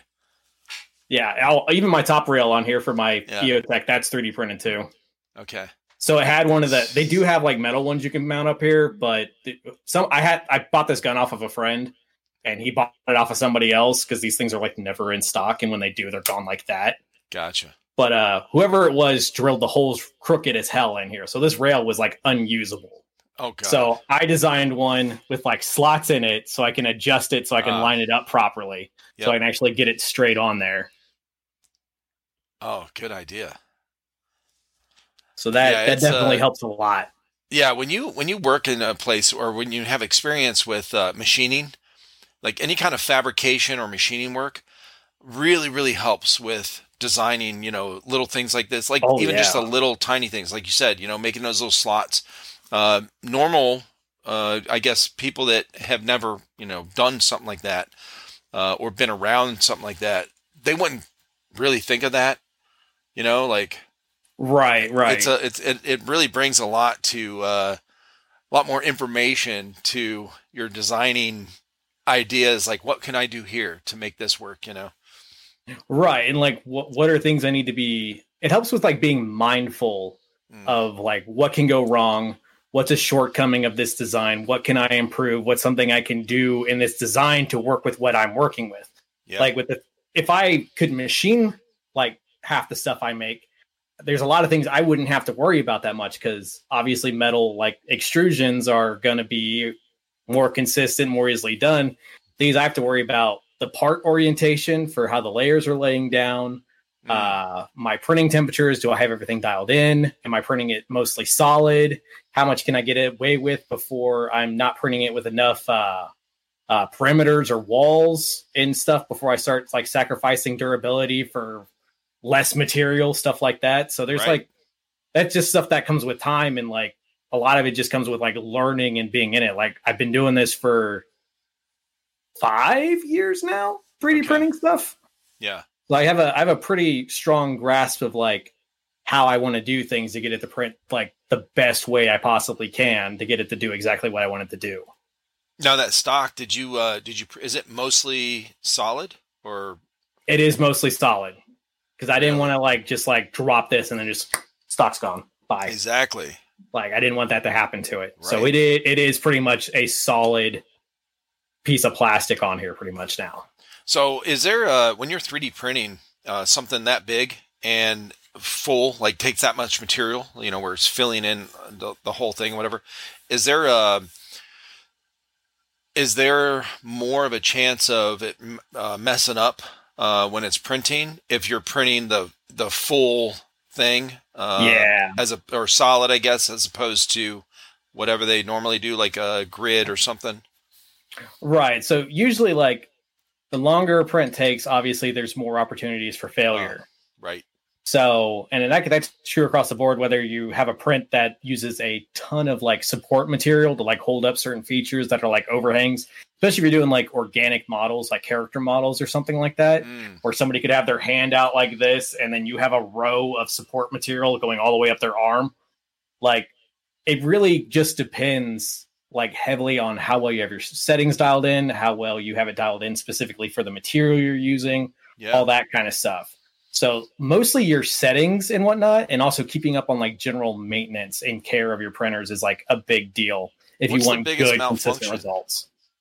Uh, the tip like the heat of the tip or something or it builds So- up or uh, uh, Gets- retractions catch people really bad. what's that So retractions is as it's like finishes a layer and then like goes to do the next layer, or you're printing like multiple pieces where it has to travel to different areas. It'll retract material out of the nozzle so it doesn't ooze over things, and then push it back forward again to start printing again. uh-huh. So sometimes if you don't have those dialed in really well, you can lead to under extrusion. If you're like retracting too far, you can lead to jams and clogs. Like there's all kinds of like little things. So having like knowing your printer and like listening to people who have like a lot of experience with it is like really, really good to do. And there's tons of information for new people getting into it to like not have that many problems compared to like back in the day where people were like literally building these like out of whatever the hell they could get a hold of to make a 3D printer to get them to work back in the day. yeah so what is uh I- i'm curious why why would retraction even be a setting that you could mess with like it seems like that would be a standard built-in kind of feature that hey whenever this thing raises up it should pull back x amount of whatever So Thousands. it's adjustable because of the materials. So Oh, like you could you could be using the same kind of yeah, so you could be like using the same kind of material but then switch to a different brand and you you would have to Oh. fix your retraction settings cuz even though it's like this brand is PLA, this brand is PLA, but for whatever reason this one just oozes more or yeah, whatever. yeah. And you'll get a lot of nasty stringing that can sometimes actually just make a solid wall connecting your support material or Uh-huh. whatever else to each other. holy shit Yeah, so they Okay. they it's there so you can tweak it depending on your material, so you can actually get it to like That do what you want it to do. That makes sense. Yeah. Okay. Yeah. Huh. So it's, it's a it's a lot of fun technical things that like for the most part, like there's like uh Cura has a lot of pre-made profiles for the vast majority of readily available printers you can just buy like off of Amazon. And for the most part they work. They work really well for most general materials, but it's there in case you have to do like tweak something in to get it to print the way you want it to. A lot of people don't go that far, but it's it's there. There's lots of things you can play with. okay. So that stock, uh, how long does something like that take when it's like mostly solid like that? Uh, I got mine tuned. My printer's tuned in pretty good, so I can print fast and still print strong. Uh, I like I upgrade like my cooling fans, all that kind of stuff. So like that's another thing. Like depending on your upgrades or what tweaks you've done to your printers and all that kind of stuff, even like the type of nozzle you buy or what brand nozzle you buy can affect different things. Yeah. I'm sure the nozzle's pretty important. Yeah. So like even like depending on the brand, just like the length of the nozzle can change, or the style of the tip can change, or the internal geometry leading to where it comes out can change, all that kind Right. of stuff. So, uh, it can really vary. Like something like this stock that could take like a day and a half printed solid for somebody, Right. Depending on how their printer's tuned in. This took me, I want to say 10 and a half hours, Jesus. somewhere around there. yeah. And That's I went through, fast. I went through three iterations of it. Oh my god. before I got it dialed in the way I wanted. It was mostly like I was it was really really slim at first. And like I made this Oh. area like too skinny, so it was like Uh-huh. a karate chop into your shoulder if you try to shoulder it really fast. You're like So it, you got it slung and you bring it up. You're like, oh shit. yeah, yeah, you'd be checking you'd be checking your joint more than actually shouldering the gun. You'd be like, ah. So like the Uh, revisions that's were mostly like I needed more internal room to fit my SCU more comfortably, and not feeling like I'm gonna rip or like crush it or anything like that, Right. and also have room for like a battery or something. Uh huh. So a lot of it was tweaking the internal geometry so I could fit stuff in here easier, and then beefing this up and whatnot to just make it more comfortable. Uh huh. So it ended up coming out really good. It's got a good Yeah. width, Looks awesome. and it even has the ribbing on there for some texture, so it doesn't slip or nothing on you. Yeah, dude. And now your drum mag uh, with the skull on it. That looks that looks badass. I don't know where they got this. This was on here when I got it. it? like it's not, it's not standard. Like I don't know Yeah. who sells this or where you can get it from. I've had people be like, "Where the hell did you get the skull on your stoner? Mine doesn't have that." I was like, oh no. it, "It was there when I got it. I I got I, nothing beyond that." Oh, that's crazy. Okay. We'll we'll move on to uh, another another special guy. Yeah. What else you got? So this is a, a not a very commonly seen gun. Yeah. What is that, bro? This is a G3. Holy shit. So that's a that's a big old long boy. Yeah, it is. So this uh LCT makes them. This one is not LCT. This is actually a very very old classic army bodied G3 from Wow. like way back in the day when they had Schwaben Arms logos on there. what? Yeah. Holy shit. Okay. Like this thing is technically like in the classic status in terms of the body and whatnot.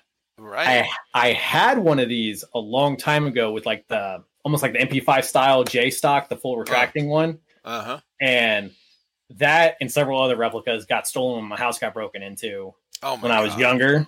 Yeah. So for the longest time, they didn't make them anymore. Nobody sold them. The only one you could get was like the JG with like the cheap plastic body and everything like that, and it just it wasn't the same. So I never bought another one.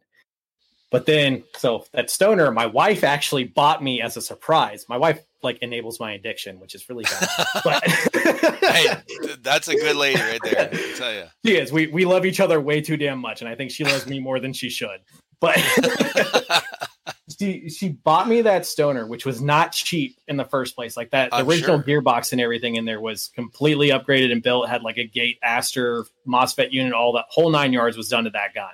Damn. And uh, she bought me that, and then my buddy said he was getting rid of an old G3. He's like, it doesn't work or anything. I just don't have anything to do with it. I'm looking to get rid of it. Got rid of it for like 120 bucks. So oh, shit. as as we're leaving my buddy's place that we just picked that up from, she turns around and be like, "Oh crap, I got to go to Walmart." So in the time frame, like as soon as she found out that I was like, "Ooh, I really want this," she got back to him while I went back to sleep in the car because we were driving all the way down to back to the Dayton area from up here. I was Yeah. working night shift, so I was tired as hell. So I went back to sleep. The next thing I know, we're pulling up behind Walmart where he had just gone to go take his truck in. His wife brought the G3 out to him and put it in his truck. And then we met at the parking lot and she brought this out for me. Oh so in the same day, she got me two guns. Holy shit. Yeah. It was it was wild. She completely blew my mind. I was like, You are stop, stop, you're too good. oh, stop. stop it. You spoiled me. That's awesome, man. Oh, but but since then, uh, I never leave anything alone, no matter how good it is. So I ended up gutting this whole thing. I got a Polar Star Kythera in here now, so it's got like the the ripcord Yeah. and everything to cock it. The reset, yeah. Yeah, and uh, So the whole handguard, this whole M-LOK handguard, that's my design in 3D print. Awesome. So that whole thing I did even has the M-LOK logo on it. Says Raptor Customs. Says Airsoft Use Only around it. Rock solid. Does not move Yeah. at all. Vertical That's grips crazy. 3D printed. My rail sections for my bipod are 3D printed. Holy Uh, shit. And then there's some ghetto work in here with the 3D printed backplate because this LCT stock adapter was not meant to work with the classic army back for this Oh, metal right. section. Uh-huh. So there is some ghetto ness going on inside of here to get this to work. MacGyver stuff. Okay. Yeah. So it's a mix of a 3D printed bracket in there Oh shit. and uh, a bunch of JB weld. oh my god, yes. to get it to work. JB Weld for the win, man. We used to use that shit all the time when I was growing up. It's You know, so working on cars and stuff. Yeah, it, I I love this stuff. It's it's if you don't use it, you're not using it enough, or you need more reasons to use it. Like that's how I feel on how good that stuff is. Well, you know, the cars we worked on when I was when I was growing up was, you know, they were all metal. You know, Mhm. bumpers were steel. Okay. Um, yeah, there's, there was no plastic. Uh, you know, on the outside of the car. Right, right. They're fucking tanks. Yeah, no shit. You It's know, like uh, my six my- miles a gallon. exactly. My buddy had a, I want to say it was like an '86 Cadillac.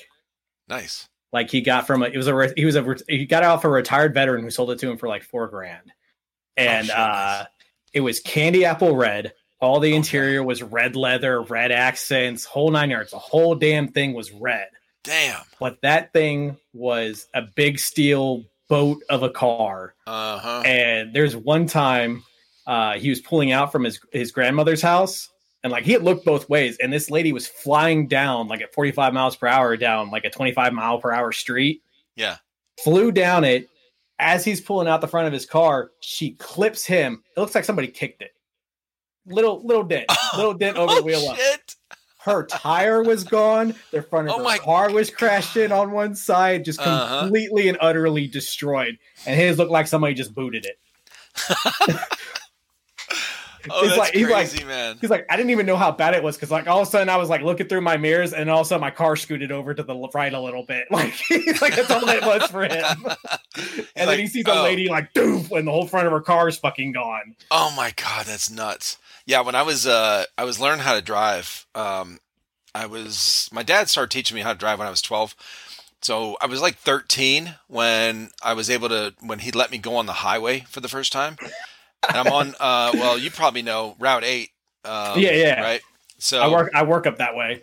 Right. So I was on Route 8 and uh, I'm heading uh, towards uh, Akron or whatever. So there's a truck in front of me that has like a bunch of toys or it's like kids' toys or something, you know, like a bunch of small shit. This is, well, we were driving a, a, uh 69 Bonneville. This Yeah. motherfucker was like goddamn, you know, 30 feet long and, you know, steel and it's like, you know, Big just road like this. and everything with the scoops in there. yeah. Big The sharp hood. angles, the death box. I mean, bro, it was uh, you know, the hood is fucking huge as hell. Like you open up the hood and there's tons of room around the engine and this is a 400, you know, four barrel, okay? Like giant fucking engine. Um so anyway, uh so this anyway, the bunch of shit falls out of this truck on the freeway and I'm like I'm freaking out. I don't know, you know, it's the first time I'm on the freeway, so I I slam on the brakes. My dad flips out. Well, somebody rear-ended us. Oh, well, they shit. got an old car too. So uh, you know, steel bumpers. So we get out, you know, and he probably, you know, he hit his brakes. He probably hit me at no 30 something miles an hour or whatever. But uh I mean, it was a pretty big jolt. But we get out and we're looking there's barely a scratch on the fucking bumpers. Right. Okay. The chrome is the, the quarter inch of chrome on the outside has barely been Yes. touched. 'Cause It's all Right. hard as shit. oh yeah, yeah, yeah. It was, uh, but that was my first, and and and of course, you know, this is um, let's see, 83, 1983. So I'm like, you know, there's no cops, nobody calls anybody. We don't have to do shit. Um, the guy's like, yeah, I'm good, you know, like yeah. Right. My dad's like, yeah, we're good, whatever. So, different times, different time, different cars. Right. Uh-huh. Right. Things weren't meant to crumple like they Yeah. are now. No They're shit, light right? and fuel efficient and they're just literally designed to cave in on themselves on impact. That's how they that's how they get those safety ratings. Well, that's true. It does. It takes the impact instead of the uh, person, you know. So right instead of transferring it. Well, I'm glad we didn't get her harder because you know we didn't have uh, shoulder belts, uh, the seat belts.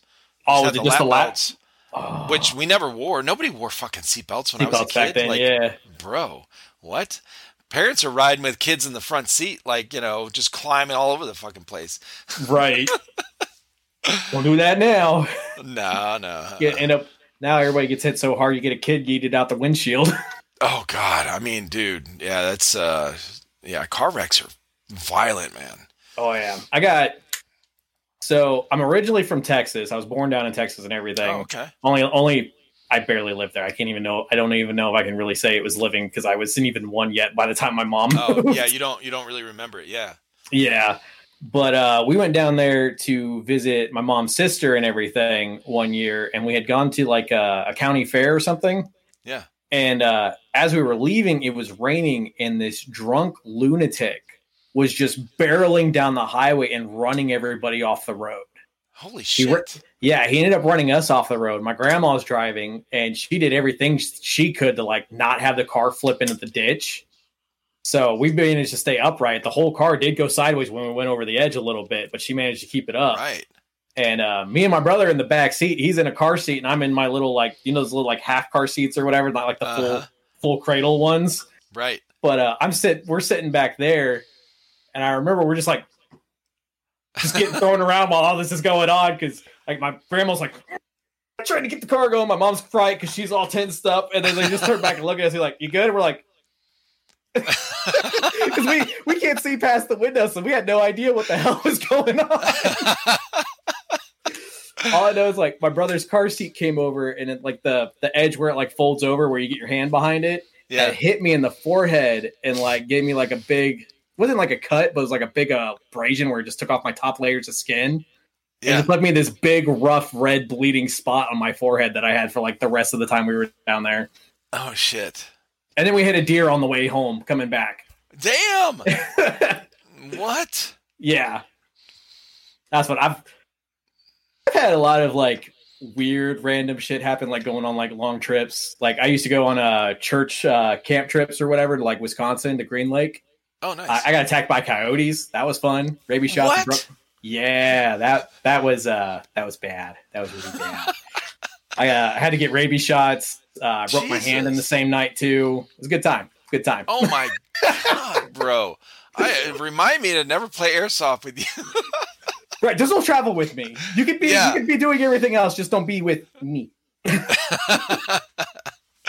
uh, that was that... I fed a. Uh, speaking of coyotes, I fed hand fed a coyote, a wild coyote, at Yosemite National Park in 1991 with uh, when me and my buddies went up there. I was stationed at Pendleton. We went up there to you know spend the weekend, a four day weekend, and uh, I got this uh, coyote eat, eat, a piece of bologna out of my hand. and this thing was like fucking tall, man. It had like it was you know pretty big. It wasn't one of the the you know little ones. Right. Um, the legs were really long. I don't know if it was part wolf or not, but uh, you know, it, it looked a little bigger than the the regular coyotes. Right. Then like like there's yeah. like Ohio coyotes, and then there's like coyotes as you go like further away from Ohio. Like the Ohio coyotes, they're like a little bigger than like a medium sized dog, and then there's the other mm. ones that are like, oh, you're a threat. no shit, right? right. So that's what I dealt with was the threat kind, and there were four. it fucked your hand up. No, that the oh. hand was actually separately related. Okay. It was. It's a. It's a. It's a wild story. So, it, if we could go into it if you want, I don't care. What you talking about when you broke your hand the same uh, night? Yeah, yeah, yeah. The, the whole whole shebang. So wait a minute. So you get bit by a coyote. I actually hit the coyote and caught a tooth in my wrist. You hit the coyote. Yeah, I caught one tooth in the back of my wrist. How old were you? Seventeen. teenager. Okay. So you backhanded this coyote because he was yelping or something. So he was pissing you off. You're like, shut up, bitch. he, he was actually the one trying to get, who was potentially trying to get me down. I'm pretty sure. So at this uh, at this church camp, they got like a a dorm area where they host it and everything, and then they have like a center building. But then like further down the road, there's like a rec field with like soccer fields, and they're surrounded by woods and all that kind of stuff. And you Yeah. see wild turkeys and deer and all that kind of stuff out there all the time and everything. So when we were there, there was a ton of wild turkeys out there all the time Holy shit. Okay. and uh, they were there all throughout the week and everything. So, and this all happened, of course, the very last night we're supposed to leave from Wisconsin to come back to Ohio. Right. So, uh, it was the very last night. I was hanging back to uh, help pick out the music for like the next morning and everything before we all leave and everything. And they let everybody uh, like stay up late. They did like like screw the curfew. Everybody can go out. So I was told everybody had gone to the rec field to go like hang out and stargaze and all that. So when I went out that way, I ended up going out to the field and there was nobody out there. And it's just a big, wide open field and surrounded by the woods. And then the road is pretty far back with like a stone wall separating the road from the from the field where it dips down. Yeah. And all I had was like one of those like little like button stick lights or whatever that look like a glow stick light, but all I have is a little button on it. I didn't have I didn't have a pocket knife, didn't have nothing on me. Uh I get out there, I start calling for people, and I think I caught them in the middle of hunting. And I think that's why they were like so willing to come at me because it was Oh. just me. Shit. So the next thing I know, I hear shuffling and yipping, like coming through the grass and everything. Yeah. And next thing I know, I have three snouts in front of me. Holy shit. Yeah. Like just ran up on me. That's So- fucking nuts. Yeah. Yeah. That's why they end up giving me the rabies shots because they're like, if they were that willing to come at you, there's a strong chance they have rabies. So that was that was a fun Yeah. ordeal in and of itself because I'm terrified of needles. So that Oh was not fun either. So there was three snouts in front of me and everything in my mind just went to every like nature thing i watched from animal planet and what to deal with animals like make yourself big be like aggressive back all that kind of stuff and uh i can do like a really really like aggressive snarl i, I would i would help out at like uh uh like halloween trails and stuff right. so I was really, really good at making like really, really angry, aggressive sounds. So it turned into me like making myself as like big and aggressive as possible, Yeah. stomping my feet at him, growling back and snarling back at him, and slowly like egressing back towards the road. uh huh. But as I'm doing this, uh, like I'm shaking now, like thinking about it because it is, it's I'm still, sure. I, I remember everything Yeah. and all I have is this little stick light hanging off of a like like a string on my neck. So I'm trying to keep like not too far away. I can't see them anymore, while also like keeping enough distance. I can't make like a quick move on me. Right. And out of the corner of my eye, there's a fourth one skirting me, who came who's coming up from my side. And that's the one I hit because when I saw it over there, my like I just reacted. I just brought my hand up, hit it with the back of my fist Right. made it back off, and then it kind of like circled back in front and joined the other three. And uh didn't know it at the time. I had a hole in my wrist right behind my where my watch sits, and there was blood just running down my hand. But it turned into like a a back and forth stomp and snarl like battle between me and them until I got closer to the road when the lights from the road got like I don't know, probably like 50-ish feet like out into the field. They started backing off a bit but I didn't turn around until I felt that stone wall that separated the road from the field hit my back. So I was like, I'm not turning my back to him because as soon as I do that, that's like full vulnerability. So until I felt my back hit the wall, I like assessed that they weren't like right there, like lingering kind of in the in the dark. I hopped the wall, and then going back down the road towards the dorms, completely black. There's no lights going down that way. Holy shit. So I just continued down the road. Uh, and I get down to the road, down to the end of the road. I can't find anybody. There's some like like maintenance buildings over there, but of course there's nobody out there or nothing. Right. And I get to the end of the road and it goes down the hill towards the lake. And then I just see phone lights all scattered about all over the field. So they were all down there. So I go down there. Nobody can see. I, I don't even really know that I'm bleeding yet. Like I haven't fully assessed it or anything because I'm so shooken up right. and uh, I get completely blown off. Nobody believes me. Nobody nobody knows what's going on. What? I, I yeah, I get completely and utterly blown off. Nobody gave a shit. What? Yeah, Oh my god. and it wasn't like they didn't hear. Like you heard the you could hear the coyotes from like up the hill. People mentioned it. Yeah. But did not believe me that I was involved with what was going on. so I got completely blown off. My shaken upness just transfers into like almost like pure rage. So I just go and like sit on a bench, just shaking and like holding my fists until everybody was done and we start going back up the hill because I was like, I'm not going back by myself regardless. Right. So went back with the whole group, went back to uh, the dorm room because I realized I did have blood running down my hand at, at by that point, and uh, went to go clean off. In that dorm room, the door you had to slam it like all week. The door was screwed up. Yeah. And my choir director of all people, I don't know what was wrong with his mood, but he decided to come after me Oh shit. for slamming the door because I mean, I I'm probably obviously putting off that energy that like I am like fuming right now. Uh-huh. So he, as soon as I Oh, close in that door, fight mode, dude. Fuck yeah. Yeah. Like you're ready to kill these motherfuckers, the uh, Yeah. coyotes. Yeah. so I get in the room, close the door, and he just goes off.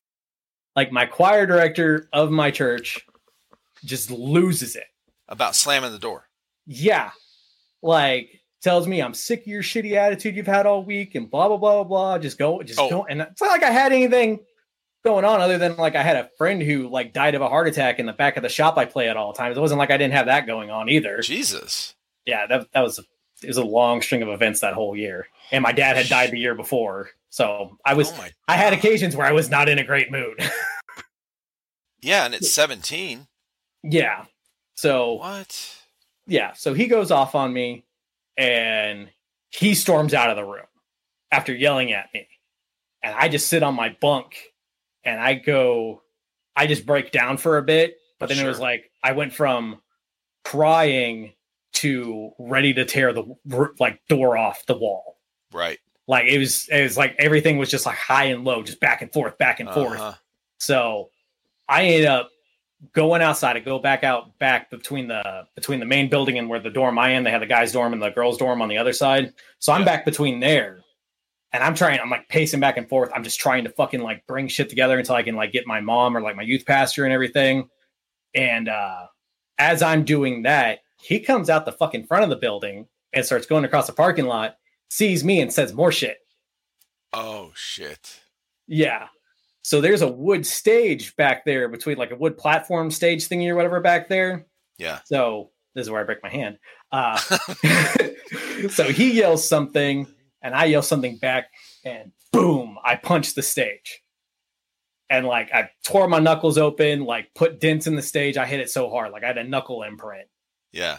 And he yelled something back. I called him like an angry old bastard or something like that. and it's like one of those it's like one of those moments too where like you're like don't do it don't do it like where you're telling yourself like as you're in like mid motion like i was literally telling myself i was like you're gonna break your hand you're gonna break Yeah. you're doing it you're going boom. And as soon as i hit like he said something else i didn't even hear it. Because like immediately after i hit i was like yeah i did it. I broke it. I gave myself a boxer's fracture right across here and almost cracked this bone in half. I hit it so hard. Right. and uh yeah then i then i eventually like uh counselor found me was like what's going on? Blah blah blah. And then i found my youth pastor and then we got to my mom and then i spent like four and a half five hours in the emergency room that night. Right. good times. Good times. Holy shit. That's wild, dude. Okay. yeah Fucking. so it wasn't like i broke my here. hand to the coyotes like i broke You're- my hand to not like hurt somebody else I mean, you know, hey, you de- you dealt with it. yeah You it- know. I'm Yeah, you were smart I'm though. You here. were smart in that situation. uh, for real, man. Like, uh, you know, the instinct and what you had learned. You didn't panic, right? no Because they would. They, yeah, you panic and run. They're gonna try. They're gonna. they're going you to know, hit the back of my ass. ankle or the back Right. of my leg, and they're just Yep. going to trip me and then jump on my back. And then it's done from there when they rip out the back of my neck. Yes. Yeah. No shit, dude. Yeah. Yeah. Good for you, bro. Fuck yeah, that was that was That's your warrior moment, bro. That's your fucking uh, coming of age story right there. that's one of them. Yeah, You know, like the uh, you know back in the day with the uh, Indians and stuff, they used to do the uh, you know the um, trial by fire kind of thing with the you know the youths, you know, like 10, 12 years old. yeah. Send them out on like their lone hunting trips or whatever, Oh, just yeah, out in the wilderness. Uh huh. The rite of passage. Yeah, Good for you, man. Fuck yeah. Cheers to that. I could have I could have done without it, but I made it through, and it's a good story. oh hell yeah! I mean, sometimes you can't help, you know, and uh, uh, what situation you're put in, and that you know, obviously that's one of them. So right, no, just just shit happens, crazy, bro. and you just got you you either deal with it in the moment or you fall in the moment, yeah, or you fall later if you don't deal with it later. But Yeah. yeah, exactly. Yeah, but man. yeah, that cool. was that was a that was a fun fun trip. I basically slept the whole nine hours back from Wisconsin all the way back to Dayton. Oh, I'm sure. like fucking total emotional and physical exhaustion. You know. Yeah, just done. Oh yeah, yeah. When you have that adrenaline rush for that fight or flight thing, man, it's uh when you have that adrenaline dump or whatever, and then it wears off. Talk Oh, yeah. about you could sleep anywhere. You could sleep on a bed of nails, dude. Like just out. Yeah, there's there's a picture of me in the van on the way back with like uh with my hand all wrapped up and everything because Yeah. for whatever reason this urgent care wouldn't do a cast, so they put me in like a, a like a restrictive splint until I could Huh. get back to see my doctor all the way in Ohio to actually put a cast on. So they basically just immobilized my hand. So there's a picture of me like slumped over a pillow in my lap in the van on the way back with my hand wrapped up and everything just gone. Oh my god, yeah. No shit. That's wild, man. Yeah. It's a stressful story. hey, I mean, uh, you know, uh, and, and uh, I mean, you're not that old, so it wasn't that long ago. Um, no, like really, it's like it's weird to think it was 12 years ago, but still, that's still technically not that far back. no. I mean, uh, dude, I have, I you know, I'm fucking shit from 30 years ago. Still, you know, brings back Right. emotion. Right, still, still you fairly know? strong in here. Uh, for real, yeah. Oh, that's wild. Okay, so what did it? So after that, um, after that event, were you were you into uh, like sports or anything when you were that age? Like yeah, I? I played football. Did you? Okay. Yeah. I was I was a little brick shit house. Nice. So Yeah. like when I played pee wee football, I wasn't allowed to run the ball because I weighed so much. And it wasn't like I, it was because I was like fat or big. Yeah. It was because I was literally just like I was diesel. No I was small and just diesel as hell. Yeah. So I was I would just blitz through people. Like and I was I was on the field the entire game. I was on offense and defense. I was on Yeah. special teams. So I never left the field. Mm, So I also had that like insane endurance where I was just out there the entire time, never came off. right. And I had the most sacks in my league. I had uh I think the second highest Sacks. tackling record yeah. and I also had returned uh, the ball like off of fumbles for touchdowns a few times. Oh shit. Now, were you what? Uh, what position on defense? Uh, I was either defensive end or, uh, which was my favorite position, or I was uh, Gotcha. str- uh, strong side linebacker. Uh, linebacker. Gotcha. Yeah. Yeah. Okay. Yeah, that's what I played. Middle linebacker. Um, yeah, Yeah, buddy. Okay. Well, I played. Yeah, I played. We did both. You know. You know, schools didn't have like. You know, most people played both sides. right. Uh, Because you didn't have enough kids to play. right. To have a full team for everything. exactly. Yeah, I was the punter, uh, the middle linebacker, and um, and a tight end for offense. And I was a horrible tight. End. I was a good blocking tight end. Yeah, I like to hit. I but, sucked uh, it. stone hands. Stone Yeah. hands. Couldn't catch shit, bro. No, I was, I was the same way. I could run the ball, but I could not. I could not catch for shit. I had Mhm. bricks. I could do the whole diamond and everything. Yeah. So Oh, gone. uh, just bounce off. The shit would bounce off. I remember uh, one, the most depressing moment in, in football because I love defense. That was my favorite. My, oh favorite yeah, thing. I just like hitting people. That's what I was my favorite part hit, about it. like just can you just hurry up and snap the ball so I can hit somebody? Right, And uh, the whole time. yeah. yeah, it was. Uh, they threw the ball to me. Uh, for a you know we were like on the seven yard line. We were really close in the end zone, and this was like our last play of the game, and this would have made us win, right? Yeah, Uh, no, of course I fucking you know it bounces off my hands. Actually, it bounces, it hits me, and um, my hands were really close to my helmet when I turned, and Uh-huh. it bounced. The point of it bounces off my helmet, and I couldn't hang on to Get it. away It's, just- from yourself. it's Yeah. gone. It's gone. I said, "What the fuck, man?" I told you to leave me on defense.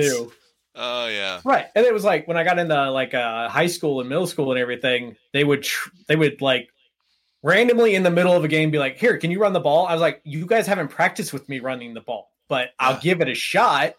So the few times that I did, uh I I would never hit the hole right. They would actually leave me like a big ass opening, but because I was go already going to the wrong place, so I ended up blowing in through and making my own hole. I got like six car six uh six yards on average per carry. Damn. And it got to the point where I was busting our dudes up a little bit too because I was hitting the wrong holes. Because I was just I was just blowing through everybody in, in my back. right. So I just went through everybody like caught off guard. Oh shit. So that didn't last very long. But I remember there was there was one play I did where I became such a problem during that game because I was like first down, first down, first down. I was just trekking us down the field.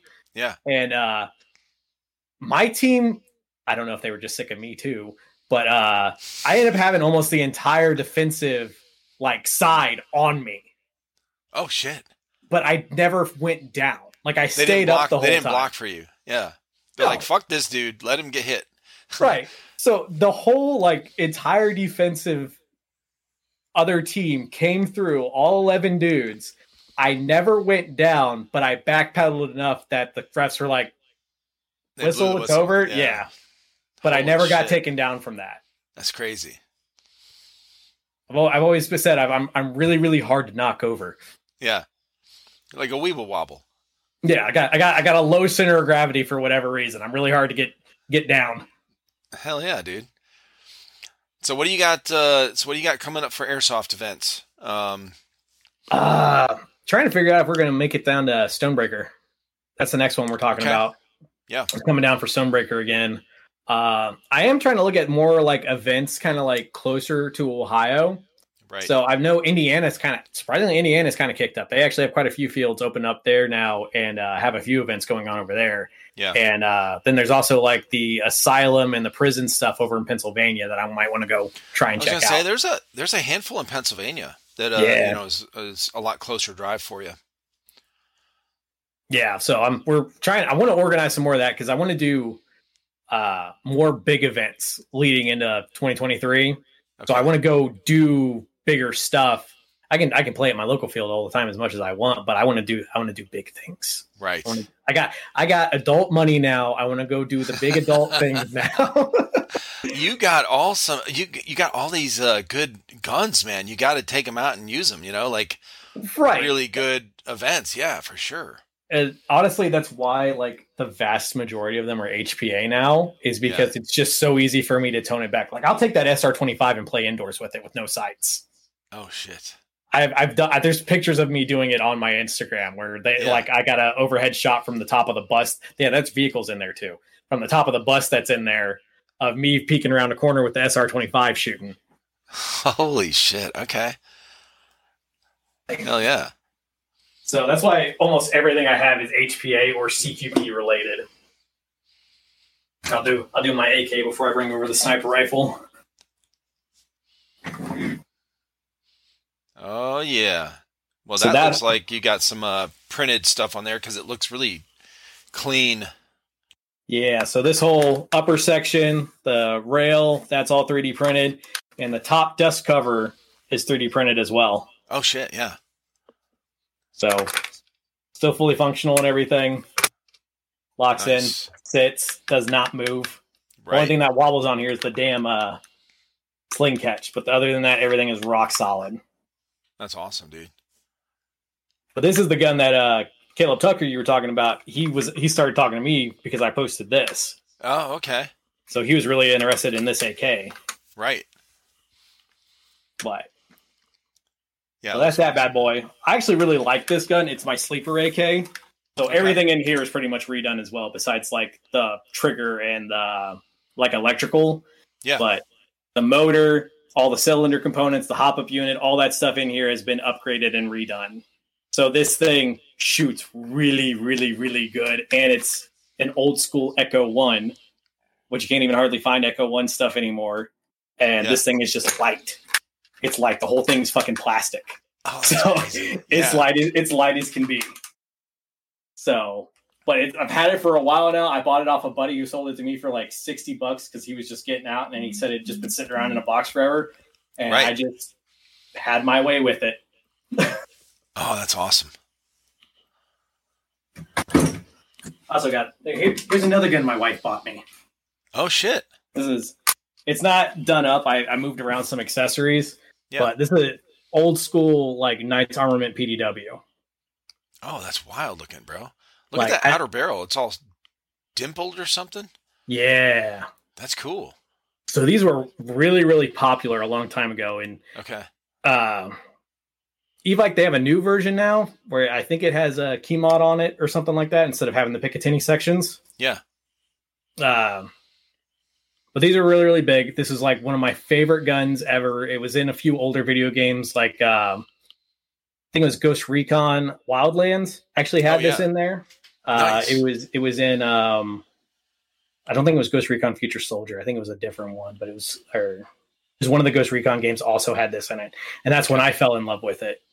And I think we were like a couple years into dating, and she bought me this Nice.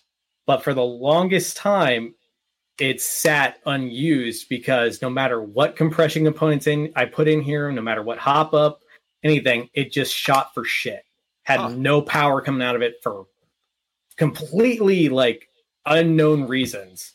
So eventually when yeah, so I kept it because I was like, it's sentimental. I still love it. It's still great. I like the way it looks. Yeah. Um, but I kept it. HPA came more readily available, and I was like, it's time.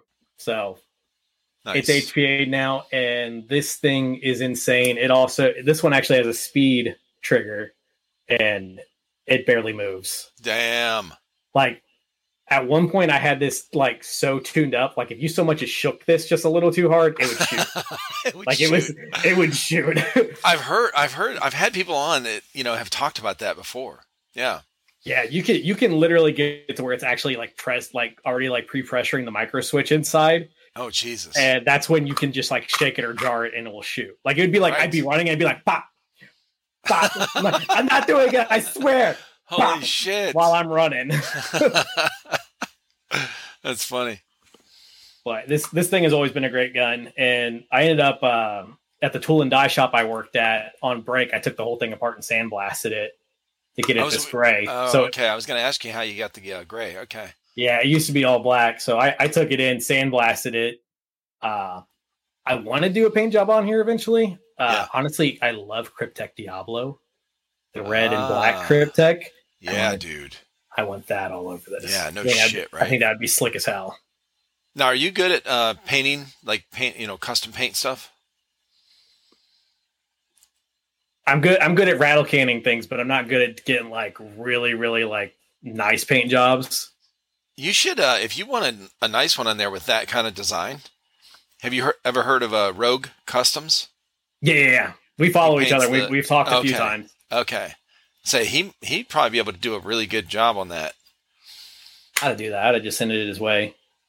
I mean, honestly, just strip it down and uh and have you know have him do that that Kryptek whatever. Like that'd be fucking cool shit.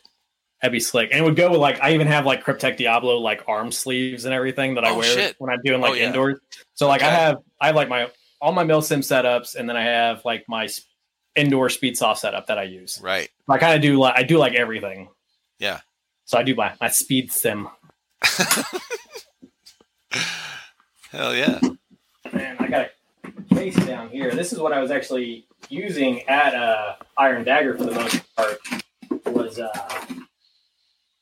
my VFC MP7 AEG. Oh shit. Yeah, yeah. Okay. So this thing is a nightmare to work on. Really? The gearbox, there are it is littered with wires and little like metal plates and switches all over the outside of the gearbox to give it all of its functions it has.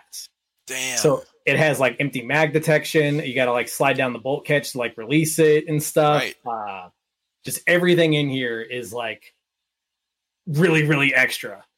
And Holy when I shit. and I actually this is my second one of these. The first one I had, I had just taken it out of the box. I was super super excited, and I went out back to go and shoot it on full auto, and all of a sudden it was it everything was cycling, but there was no BBs coming out. Uh There was there, and there was like no air pressure like at all. Gotcha. The tappet plate had broken inside, which was a okay. very very common issue when these uh, Gen ones first came out. Okay. And uh, I ended up sending it back. I got a new one, and then I was like, okay, I just won't use full auto. Most of the time, most of the places I play at, you can only use semi auto anyways. Right. But uh, Bull Gear ended up coming out with a CNC tappet plate and everything for it. That was actually like aluminum and not plastic anymore. Yep. So that's when I took this, and also I broke off the front end at Stonebreaker. Oh I shit. jumped, I jumped to throw a grenade, and I had this in like a holster on my belt, and it fell off and landed on the end, snapped my threads off, snapped off my flash hider. oh damn. So I ended up 3D printing a new one to put on here. Uh, but of course, at this at Iron Dagger 2, I broke that as well. My buddy who was with me, like he was like pointing out to somebody, and his arm came down. And it was in the dark, and as soon as he hit it, I was like, "It's gone." Oh shit. I looked down, and sure enough, I shined my flashlight real quick, and there was my suppressor laying on the ground. I was like, Oh Yeah. shit. But those were 3D printed threads, so now I'm gonna end up like tweaking it again, reprinting it, and doing the one where I said like I have the high Metal. kappa thread adapters in instead. Right. So that whole front assembly in here is all 3D printed. Oh, that's cool. But this thing is now that I have those little like Alliance upgrades, and I got a I think I put Prami purple bucking in here. Mm. Uh, it's fantastic. Uh, we were I was spewing this thing on full auto all the whole event, and it's so it's so light, it's so small. Yeah, dude. It's small. It looks And I cool have, as like- shit. I have like seven mags for it. That tells you how much. That tells you how much I love this thing.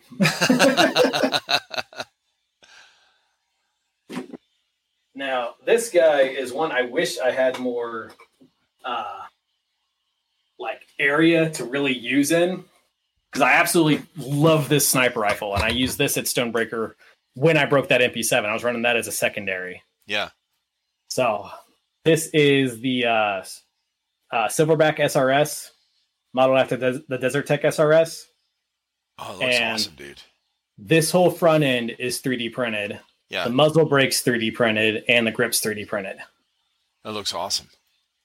So nobody supports these anymore, and nobody really makes like handguards. After they came out with the SRS A2, nobody really supports the A1 anymore. So I've actually sold a few of these handguards Okay. because nobody makes shit for them anymore. right. So they're still very popular. The A1s are still really, really good. And it, for the most part, it was only the externals that changed between the A1 and the A2. All the internals are pretty much exactly the same. Right. So, and I actually ended up making like multiple lengths depending on like your outer barrel length. And I made a suppressor Oh shit. that actually works on this guy Right. that is also cream filled. So this thing is uh Oh stupid that's quiet. Quiet. Yeah. Stupid quiet. And this it's at Stonebreaker. I don't know if you know their uh joule limits, but sniper rifles can go up to 3.6 joules. Right. I get I get this were rocking high. Yeah. I get this rocking right at 3.4 and I rock four eights in this and I am just full on sending Oh, these boys shit. far as hell. Yeah. Right. and I have like a I have my barrels are opt in here. I have uh I have the hop up unit all done up. I have a weighted uh like a weight adjustable piston and everything in here. Jesus. Uh, Yeah, so this one this one's a bad boy. Bad. That's awesome. it's a it's a fantastic gun. I just wish they weren't like even the A2s, I think even on sale they were like 570 bucks or some shit. Holy shit. Yeah. Yeah. I I got this just before the A2 released on sale on Evike for like 300 something bucks when normally they were like 500. Damn, dude.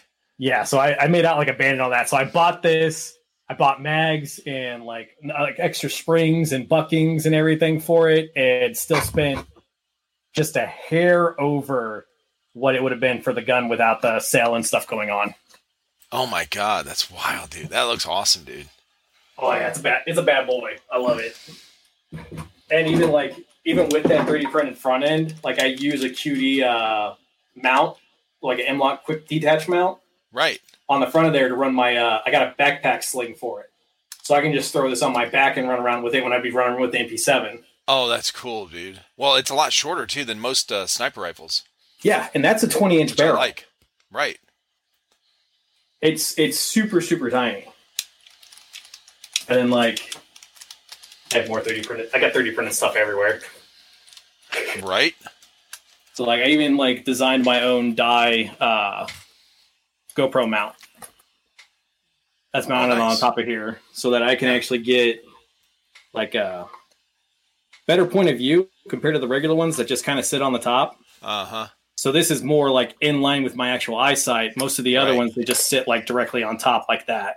Uh huh. This one actually gives you a good POV. Right. I like those. Yeah. So that one's really nice. And I, I even my GoPro mount on my helmet's even 3D printed. Oh, I'm sure. Like that was one of the first things that uh, my son started doing when he got that was uh, printing, you know, mounts, GoPro mounts.